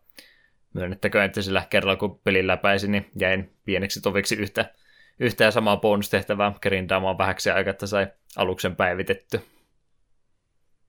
Et itse semmoiseen sortun. Öö, en. Me loppuakauden me rupesin vähän ignoraamaan niitä, kun me enää jaksanut. Me halusimme päästä pelin, pelin loppuun. Alkoi vähän olla, niin, mulla oli se toiseksi paras alus. Niin mä olin vähän siinä pisteessä, että emme tota kalleinta meidän jaksa ruveta sitä orta rahaa grindaamaan, niin sitten meni vaan ne mitä piti. Ja itse ihan aluksi minä luulin, että nämä bonustehtävät, ne on vaan kertatehtäviä, niin ajattelin, että tehdäänpä ne pois, mutta ne pirulaiset ilmestyi takaisin kartalle, niin aivan sama. Olkaa sitten siellä, ei minua enää kiinnosta. Hmm. Hyvä, että oli kumminkin sekin vaihtoehto olemassa, jos tuntuu siltä, että tarvitsee tämän helpotuksen. Niin, no kieltä, että se on ihan hyvä systeemi, mutta, mutta kun minä halusin vain kartan tyhjäksi, se ei ollut hmm. mahdollista. Voi voi. Vaikeustaso ja kesto voisi olla vaikka seuraavat pointterit. Mitä sanoisit vaikka siitä vaikeustasosta ensin? No alku se tuntui hankalalta, kun ei smuppeja niin paljon ole tullut pelattua, mutta kuitenkin loppujen lopuksi niin minusta vaikeustaso oli yleisesti ottaen ihan, ihan hyvällä kohdalla, että ei, piti niin kuin ihan oikeasti yrittää, mutta ei kuitenkaan meinannut itku tulla pelatessa. Ainut, mistä en oikein tykännyt, oli tämä luolakenttä. Sekin sitä mainitsit. Se oli aika kamala. Etenkin kun eka kertaa, kun pääsin luolakentän pomolle, se on semmoinen katossa oleva kamala ällötys, jota pitää ampua suurin piirtein keskellä sitä bossia ylhäällä siinä on semmoinen palikka, mihin pitää osua, niin mulla ei ollut siinä vaiheessa sitä alusta, mikä ampuu ylös, eikä mulla ollut mitään asetta, mikä ampuu suoraan ylös. Me en yksin voinut, se oli täysin maho, mahoton siinä. Mulla kokeilin, niin sen pysty menemään sen osaan viereen, ja liikkuu oikein arvasti ja pystyi ampumaan ilman, että itse otti vahinkoa, mutta loppujen lopuksi sitten otin ka- kaiken mahdollisen anti-air-tavaraa ja sitten rätkin sen alas, mm. kun lopulta pääsin sitä vastaan uudelleen. Sama oli itselläkin tarina, että yritin epätoivisesti ilman mitään sitä ekalla yrittämällä ja sitten vaihoin toimintasuunnitelmaa ja kaikki mahdolliset tuommoiset, mitkä ylöspäin meni, niin sille sitten nuketettiin se alas mahdollisimman nopsa. Joo, se teki ainakin, tai se teki musta hyvä damage, se oli semmoinen ihme, joku ihme tykki ampuu jonkin aikaa sua just sille yläviistoon. Siihen kun se asettu oikein, niin ei tarvinnut, koska kaksi vai kolme kertaa sitä käyttää, niin se possi tipahti alas. Näin ylipäätänsä tosiaan, kun itsekään smuppeen niin hirveästi pelannut, niin tämä oli niinku just oikealla tavalla tasapainotettu peli, että alkuun pääsi kivastikin, sitten vähän tasaisesti se vaikeustaso siinä nousi, välillä tuli semmoinen kohta, että ei tästä pääse eteenpäin, mutta yllättäen se sitten suht nopeasti kumminkin kaatui siitä, niin ettei mitenkään erityisen pitkäksi aikaa jumiin jäänyt. Game overita mulle jonkin verran siinä pelaatessa tuli, mutta eteenpäin tehtiin progressia tasaiseen tahtiin kumminkin, ja lopulta se läpikin meni, ettei tarvinnut mihinkään save stateihinkään turvautua tuon pelatessa. Kyseessä siis oli easy mode, että ei tässä nyt kannata leijua se enempää, mutta läpi se meni kumminkin. Joo, itekin alo- pelasin Iisillä. Me normaalilla yritin pari kertaa, sitten rupesin totesin vaan, että me haluaisin yrittää päästä mahdollisimman pitkin. Mä save niin kokeillaan Iisille ja Iisille se sitten meni läpi. Hmm. Enpä nyt tutkinut sitten, mikä on normaalia, jos sinä hardekin ole, että mitkä erot siinä on. Ilmeisesti varmaan possit ottaa enemmän vahinkoa ja jotain tämmöistä, mutta ei mitenkään varmaan sen erilaisempi peli minkä on kyseessä. Joten siinä mielessä ehkä vähän hankala arvioida ylipäätänsä sitä vaikeustasoa, mutta Iisillä tuo ainakin on semmoinen aloittelijaystävällinen, vaikkakin suht haastava ainakin tietyissä kohti. Siinä toinen, toinen kolmannes ehkä on se, niin. No totta kai se loppuosa on vaikea aina, mutta ihan, ihan ihan viimeinen kenttä ainakin meni muistaakseni itsellä ekalla yrittämällä, että se ei siihen kaatunut, mutta pari viimeistä kenttää edeltävää kenttää oli ne ilkeimmättä sitten oltiin jo, oltiin jo turvassa sen jälkeen. Joo, niin se vikakenttä ei ollut, eikä viimeinen pomo niin kauhean ollut, mutta just se hemmetin luolakenttä. Siinä, Siinä se oli se... oltiin pisimmän aikaa jumissa. Se oli ahas kenttä ja siinä välillä tuli kohtia, missä vaan vihollisaluksia vaan tulee aivan järkyttävä määrä, että niin ekalla kerralla tuli otettu osumaan ihan jatkuvasti ja tuli myös muutama otti se silleen, että tuli, että no niin, nyt on turvallista, yhtäkkiä jostain tyhjästä tulee kaksi osumaa, että no niin, tämä olikin sitten tässä tämä yritys. Muistatko kestoa, kuinka paljon pelitunteja kertyi? Ää, enpä kyllä muista. Eli se nyt muutamana iltana tuli pelailtua. Mm. Pari illan peliä ainakin. Tein Joo. mahdottomia tunteja, mutta kolme, neljä, viisi tuntia voisi ehkä veikkaus. Varmaan jotain sellaista. Että semmoinen määrä, että, että olihan, että osaa enää puhua. Sellainen sopiva määrä tunteja, että ei ruvennut turhauttamaan ja tehnyt mieli vaan jättää peliä kesken. Etenkin siinä kartalla kuitenkin jossain määrin näki, että tämän niitä kartta on, ja sitten kun nuo kentät hoitaa, tämä kartta liikkuu suurin tuo verran eteenpäin, niin oli kohtalaisen hyvä käsitystä, minkä verran kenttiä on jäljellä. Ei tullut sellaista epätoivoa, että apua ei tämä peli varmaan lopu ikinä. Kyllä, kyllä. Pari pointteria vielä. Musiikit varmaan olisi ehkä aikaisemminkin kannattanut puhua, mutta otetaan nyt tässä kohtaa. Capcomin tekee tähän tämäkin äänen puolesta selvästikin on, ja ainakin itselle tuo ihan hyvältä tuo kuulosti. Oli semmoista, niin, mä yritin kovastikin välttää sanaa lennokasta, koska se oli liian simppeli sana tässä käyttää, mutta semmoista korkea-energistä musiikkia oli esimerkiksi peli alkupuolella kovastikin ja sitten loppupäässä se muuttui vähän semmoiseksi uhkaavammaksi, että nyt ollaan jännän äärelle saapumassa tässä näin. Että ihan laidasta laitaa siinä mielessä ainakin tuota musiikkipuolta tuossa oli. Tykkäsin. Samoin miekin tykkäsin. Mulla tuli muutamasta biisistä tosi vahvat Mega Man X-fiiliksi. Taisi voinut kuvitella, että taisi jossain Mega Man Xssä SNESillä ollut. Toisaalta se, että kun oli Capcomin käsialaa, niin ei siinä yllätä. Hmm. Varsin Capcom hallitsee kuitenkin ainakin Nessi ja Nessi-peleissä tuon musiikkipuolen varsin hyvin. Ymmärtää. Joo, onhan sitä musiikkia tämänkin podcastin aikana tullut ja pari kappaletta tuossa vielä tulee. Mutta ennen kuin kuunnellaan niitä, niin vedetään tämä peli nyt tässä kohtaa yhteenveto lopuksi, jos on kaikki aiheellinen sanottu, niin minkälainen fiilinki jäi pelailusta? Kyllä mulle jäi tästä ihan positiivinen fiilis. Alku olin vähän peloissani, kun smupit tuppaa olemaan sellaisia, sellaisia, että täysillä seinään päin meininkiä, mutta tämä oli sellainen suhteellisen helposti lähestyttävä, mutta ei kuitenkaan päästänyt pelaajaa liian helpolla. Ja kaikin puolin, just kuten äsken sanottiin, niin musiikit oli mainiot. Ja aluksissa oli kuitenkin jonkin verran eroja eri niitä power oli riittävästi, niin minusta oli, pelaaminen oli riittävän monipuolista. Minusta oli varsin hyvä paikka tutustua smuppeihin. Pitääpä katsoa, jos joskus yrittäisi jotain vähän hankalampaa. Mutta ehkä en mm. kuitenkaan tuohon hyppää vielä seuraavaksi. Taitaa olla liian iso hyppy sinne asti hypätä tästä näin. Se on vähän, vähän syvään, puolen, syvään puolen hyppäämistä. Vähän tuommoinen syvä hyppääminen tämä mun koko valinta tämän pelin kanssa oli, kun mä aina halunnut noita smuppeja tykätä enemmänkin, mutta jos sitten tullut pakotettua sille tielle itteensä kovinkaan usein, niin oli onneksi hyvä valinta tämä UN Squadroni siihen tarkoitukseen. Näytti hyvältä, pelitti hyvin, kuulosti hyvältä. Vaikeustaso mieto, mutta maukas, sanotaan niin vaikka. Että tällainen ihan huonompikin pelaaja tuosta kyllä pääsi nauttimaan ihan, ihan niin kuin täydellä kattauksella, että tuli peli loppuun asti nähtyä, ellei siellä sitten Hardilla on jotain Super Secret Bossia vielä jäljellä, mitä ei nähdä, mutta epäilen kovastikin. Ihan semmoinen hyvä valinta sinullekin, jos et ole Smuppeja hirveästi aikaisemmin pelannut, niin tämä voisi olla semmoinen hyvä tutustumispaikka kyseistä genreä kohtaan. Joten peukkuja me varmaan annetaan tälle pelille sitten. Kyllä, kaksi peukalla ylöspäin täältä. Hyvä. UN Squadron on käsitelty aika lentää kotikentälle tämän suoritetun, onnistuneesti suoritetun tehtävän jälkeen, niin kuunnellaanhan pari kappaletta vielä pelistä, tai ettiin nämä meidän suosikit tähän jättää. Eli Frontline Base oli tuo Eetun valinta, tämä taisi olla sitä Megaman Xn kuulosta. Joo, se oli, ja se... taisi olla et heti ekan kentän viisi. Joo. Ja Boss 2 musiikki, eli musiikki oli sitten ITllä tuo valinta, mikä myöskin varsin, varsin energinen kappale oli, niin kuunnellaanhan ne ja ruvetaan pikkuhiljaa päättelemään tätä jaksoa tähän näin.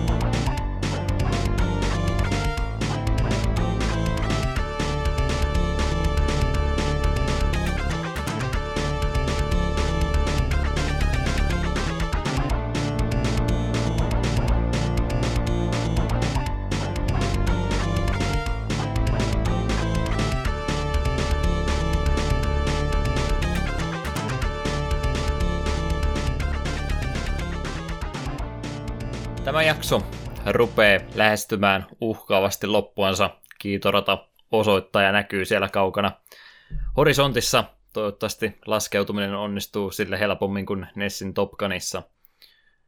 Postikorneria palautetta yhteydenottoja on tämä segmentti, mitä me ollaan tässä kohtaa pidetty, vaikka aika hiljainen tämä onkin ollut. Ymmärrettävää toki, koska sähköpostin lähettäminen on vaivalloista itsekään en hirveästi kyseistä kirjoitusmuotoa ole harrastanut, niin ymmärrettävää tosi, tokiaan, ettei muiltakaan semmoista yhteydenottoa tule, niin sen takia päätin nyt sitten muutaman pointin tuota Discordin, eli meidän Discord-kanavan puolta nostaa esille. Pahoittelut teille kahdelle herrasmiehelle, en kysynyt teitä lupaa näitä ottaa tähän näin, mutta olitte julkista sanaa käyttäneet, niin minä aion kohdella niitä julkisena sanana, niin nyt menee. Eli kaksi juttua, mille halusin ihan podcastinkin kanssa ääneen mainita, niin tulee sitten niillekin henkilöille vastaus, jotka ei välttämättä tuota Discordia ole vielä eksyneet tai muutenkaan halua käyttää, niin nostetaanhan nämä esille. Eli nimimerkki Liquid Udi, Liquid Udi, tämä on joku Metal Gear-hahmo jälleen kerran varmaan. Liquid Udi. Kyllä. Tota, oli tämmöistä kysynyt, että ollaanko me mietitty, että oltaisiin julkaistu tuota listaa vähän paremmin, että mitä pelejä me ollaan tätä podcastia varten pelaamassa, niin pääsis nuo kuuntelijatkin sitten pelailemaan kyseisiä pelejä samaan tahtiin ja sitä myötä saisi tarttumapintaa uuden kästen kuunteluun. Ja tämähän on se meidän suunnitelma kyllä ollut alusta asti, mutta se toteutus ei välttämättä ole niin hyvä ollut, kun me ollaan mainittu nämä pelit oikeastaan vain ja ainoastaan täällä jaksojen loppupuolella, ja me ollaan muutenkin vaan muutama peli mietitty etukäteen, kuten ollaan vielä tämänkin jakson kohdalla tehty.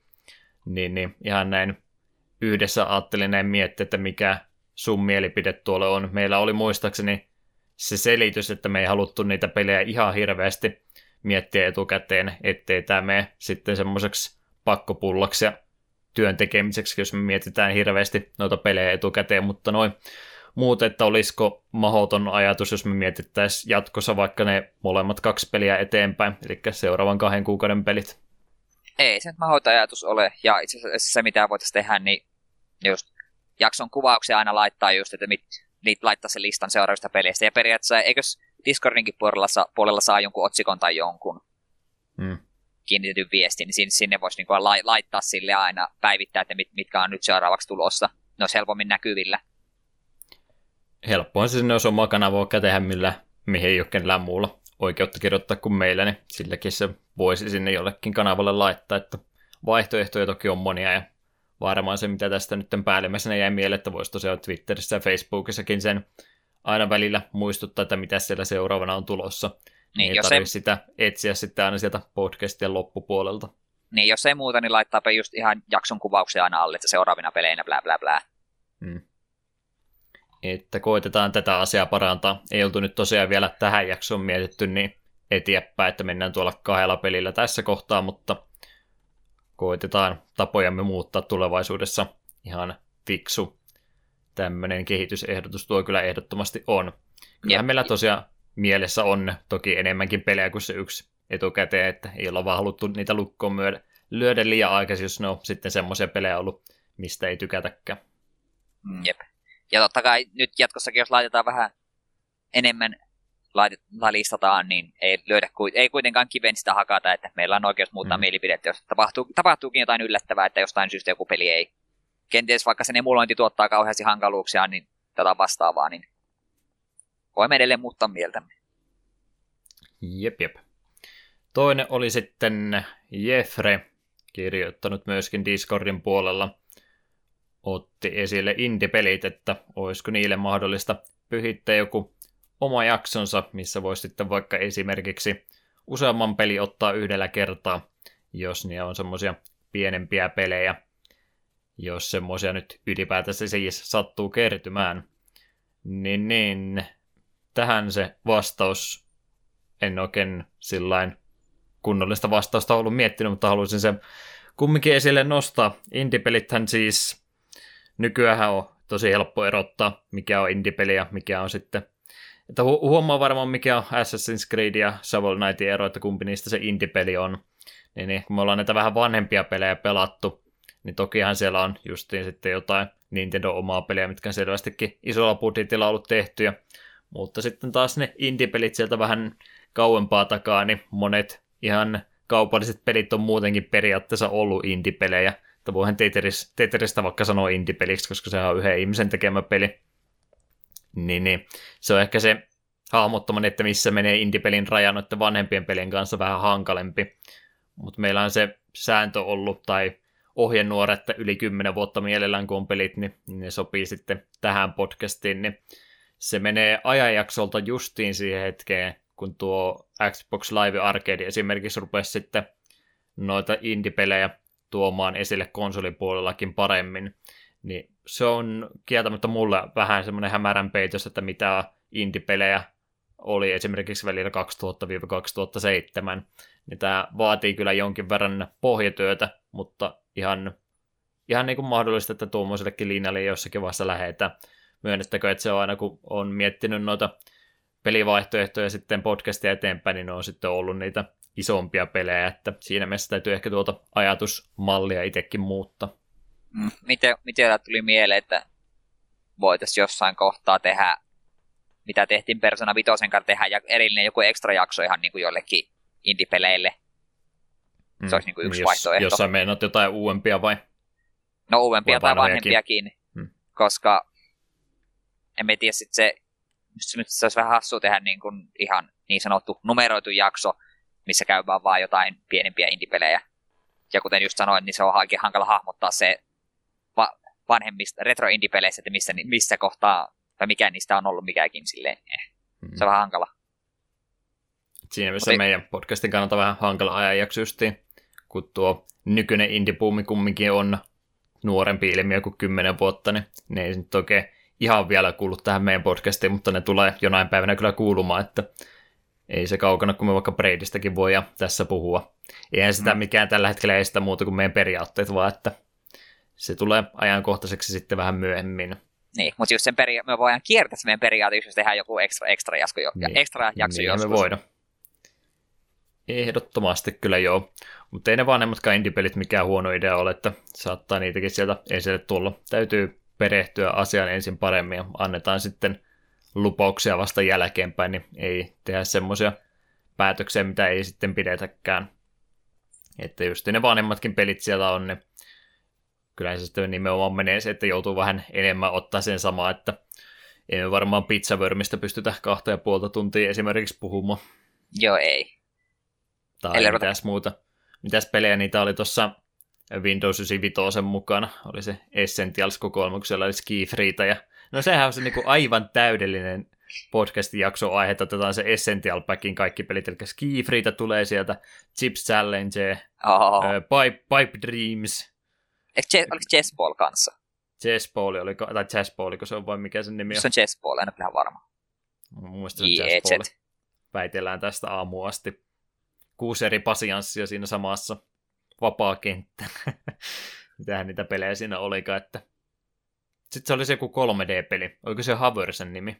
Siinä ei ollut hirveästi sisältöä, mutta se oli 3D-peli, niin se oli komeen näköinen. Niin, sä kerät niitä lippuja. Mm. Joo, kyllä minä muistan sen. Oliko se Haver? tulisi, siitä tulisi mainio superjakso. Pistetään muistiin tämä näin. Toteutetaan jonain päivänä. Sanoin, että ei luvata mitään, mitä ei toteuteta, ja nyt mä innostuin jo tästä näin saman tien. niin. Pitkä vastaus annetaan sen rinnalle se lyhyempi vastaus, että ei, ei me unohda indie-pelejä, mutta täytyy katsoa etukäteen suunnitella, että miten sen sitten toteuttaa. Jonain päivänä varmastikin. Ja nyt kova googletus oli käynnissä. Jazzball, J-E-Z-Z ball. Oltiinko me kummatkin väärässä? Meillä oli, siinä oli vain Vai. yksi jet. Okei. Okay. Ja mä, mä kuulin, että sä sanoit chessball, että niinku shakkipallo. Ei, ei. Meillä oli, Sitten sä olit enemmän oikeassa.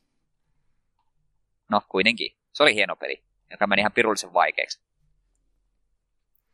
Hyvä, hyvä. Tosiaan tässä muodossa voisi ylipäätänsä tämän postikornerin muutenkin hoitaa, että ehkä me voitaisiin tehdä tuonne Discordin puolelle näitä varten vaikka se om- oma kanavansa, mihin voi sitten laittaa, niin ne ei huku sinne generaalin puolelle. Ei se tällä hetkellä ongelma, koska viestiliikenne on vielä hidasta, mutta jos hitaasti kasvatetaan kuulijakuntaa, niin jossakin vaiheessa se kannattaa sitten tehdä. Mutta Jep. se on Discordikin hyvä ka- kanava sitten ottaa yhteyttä ja saatetaan tällainen ikävästi ilman lupaa niitä lueskella täällä näin. Jep. Valituksia osoitteeseen eetu.hinkkanen.takapölkky.com. Ho- Eetu hoitaa noin jutut. Minä en niin koske. Loppuhypinet. Mennään äkkiä eteenpäin kuin Eetu rupeaa protestoimaan. Pari tulevaa jaksoa oltiin mietitty etukäteen jo, eli se kaksi kappaletta nyt, ja koitetaan, koitetaan tuossa tulevaisuudessa vaihtaa sitten neljän pelin version tämän näin, niin vedetään tällä kertaa vielä tässä mallissa. Eli semmoinen pieni korjaus siitä meidän edellisestä jaksosta.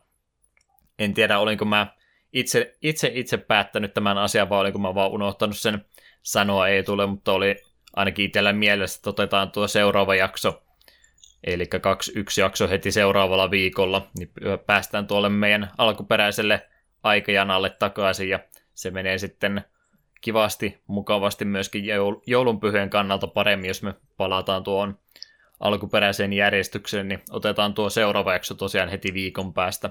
Me ollaan jo tuo kyseinen peli ehditty pelaamaan, niin sen ei pitäisi isompi ongelma olla. Uutissegmentti ja muiden kannalta saattaa vähän ongelmia tulla, mutta ollaan me tästä ennenkin selvitty. Jep. Muistaakseni me silloin ei lyöty lukkoa silloin ennen sy- äh, viime jakson jäl- jäljiltä, että vedetäänkö me heti seuraava jakso nyt tässä viikon päästä vai kahden viikon päästä, mutta oli puhetta, että kumpikin on vaihtoehto. Joo, hyvä. Siinä tapauksessa mä olin vaan lyönyt sen väärän päivän siihen. Ne mitään iso, sen isompaa virrettä ole tapahtunut. Mutta kerrohan vaan, Niin, joo, mitä me kyllä. oltiin mietitty. Joo. Jos toi toinen, toinen peli noista kelpaa, mä en konsultoinut sun- kanssa sen paremmin, mä vaan lätkäsin sen siihen. Minusta se kyllä a- aiemmin jo puhuit tuossa, että se hoidat sitä Mainitsin joo, mutta en mä, en mä saanut sulta hyväksyntää tälle. Sä voit sen nyt kertoa. Okei, no kuitenkin. Seuraava jakso on siis heti jo viikon päästä 26.10. Nessin Little Samson, joka oli minun valintani. Ja sitten kaksi viikkoa sitä eteenpäin, 9.11. Pleikkari ykkösen ilmeisesti Kula World. Kyllä. Jos ette tiedä mikä se on, niin ei hätää, en minäkään tiennyt ennen kuin googletin sen tuossa, kun ekaa kertaa Juha sen mainitsi. Mä ainakin olisin luullut, että kaikki olisi sen pelannut aikanansa. Erittäin suosittu peli. En kyllä kenelläkään koko versiota nähnyt, mutta demo oli melkein kaikki pelannut. Me, me on pelannut vain Marble Madnessia. Ja jotain vastaavaa, mutta itse tuota Kula Worldia en ole pelannut. Se on vähän erilaisempi, vaikka teemaltaan samanlainen. Tutustutaan siihen sitten paremmin. Little Samsonin mä tuossa tosiaan eilen, tätä nauhoittaessa eilen aamulla striimailin, niin täytyy se vielä highlightata, jos haluatte vilkasta ja Cool varmaan itse sitten striimailin myöskin lähitulevaisuudessa. Se ainakin suunnitelma oli, että nyt jatkossa kaikki tulevat pelit tulee itse ainakin striimattu. Eetu saa luvan myös sen saman tehdä, jos haluat. Ehkä joskus. Samsonin kyllä itsekin tuossa jo tuossa pari päivää takaperin, niin oli tarkoitus aloitella se ja sitten huomasinkin, että aika tuossa peli menikin läpi. Se oli kiva. Mutta siitä puhutaan vasta viikon päästä lisää. Joten kyllähän meillä rupeaa tässä olemaan ihan tarpeeksi materiaalia tätä jaksoa varten, niin olisi varmaan korkea aika ruveta tätä jaksoa päättelemään. Mun pitäisi olla jo partti sitten aloittanut striimaaminen. Nyt menee mun elämän tyylini pilalle jo, ja se on kaikki Eetun syytä. Niin Enää minua syytä. On pakko, kun en minä ota itse vastuuta mistä tekemisistä, niin täytyy jotain muuta syyttä. Yhteenottelukanavat käydään vielä nopsaan tässä lopuksi läpi.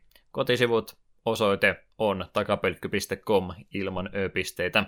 Sähköposti samainen osoite at gmail.com ja myös Facebook, Twitteri löytyy meidän tilit.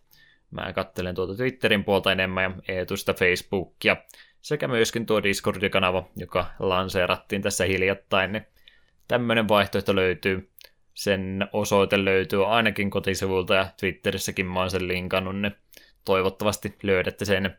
Linkin pitäisi olla ikiaikainen, että sitä pystyy kyllä käyttämään myöhemminkin. Facebookissa pitäisi, joskus vaihtanut. Facebookissa pitäisi kanssa linkki olla. Saattaa vaan Twitterissä ja Facebookissa se kadota jonain päivänä, kun se sinne pohjalle valuu pikkuhiljaa. Ellei en. siinä ole jotain inforuutu erikseen, mihinkä se voi läntätä. Saattaa muuten olla. Pitääpä tutkia. Ehtii vielä. Eetun kanavat, kerrohan. Joo, minä, minä löydyn Klaus-nimimerkillä vähän vaikka mistä. Twitterissä on The Klaus. Backloggerista löytyy tuolla Klaus-nimimerkillä. Ja sitten vielä on tuo mun blogini, eetunlogikirja.blogspotti. Siellä on tällä hetkellä ollut hiljasta, kun minä sen Child of Lightin vetelin muutama viikko takaa perin loppuun. Ja tässä odottelen, että tulisi vastaan joku kiva peli, minkä voisin sinne taas aloitella. En lupaa, että missä vaiheessa, jossain vaiheessa. Ja sitten pallo on taas Juhan puolella.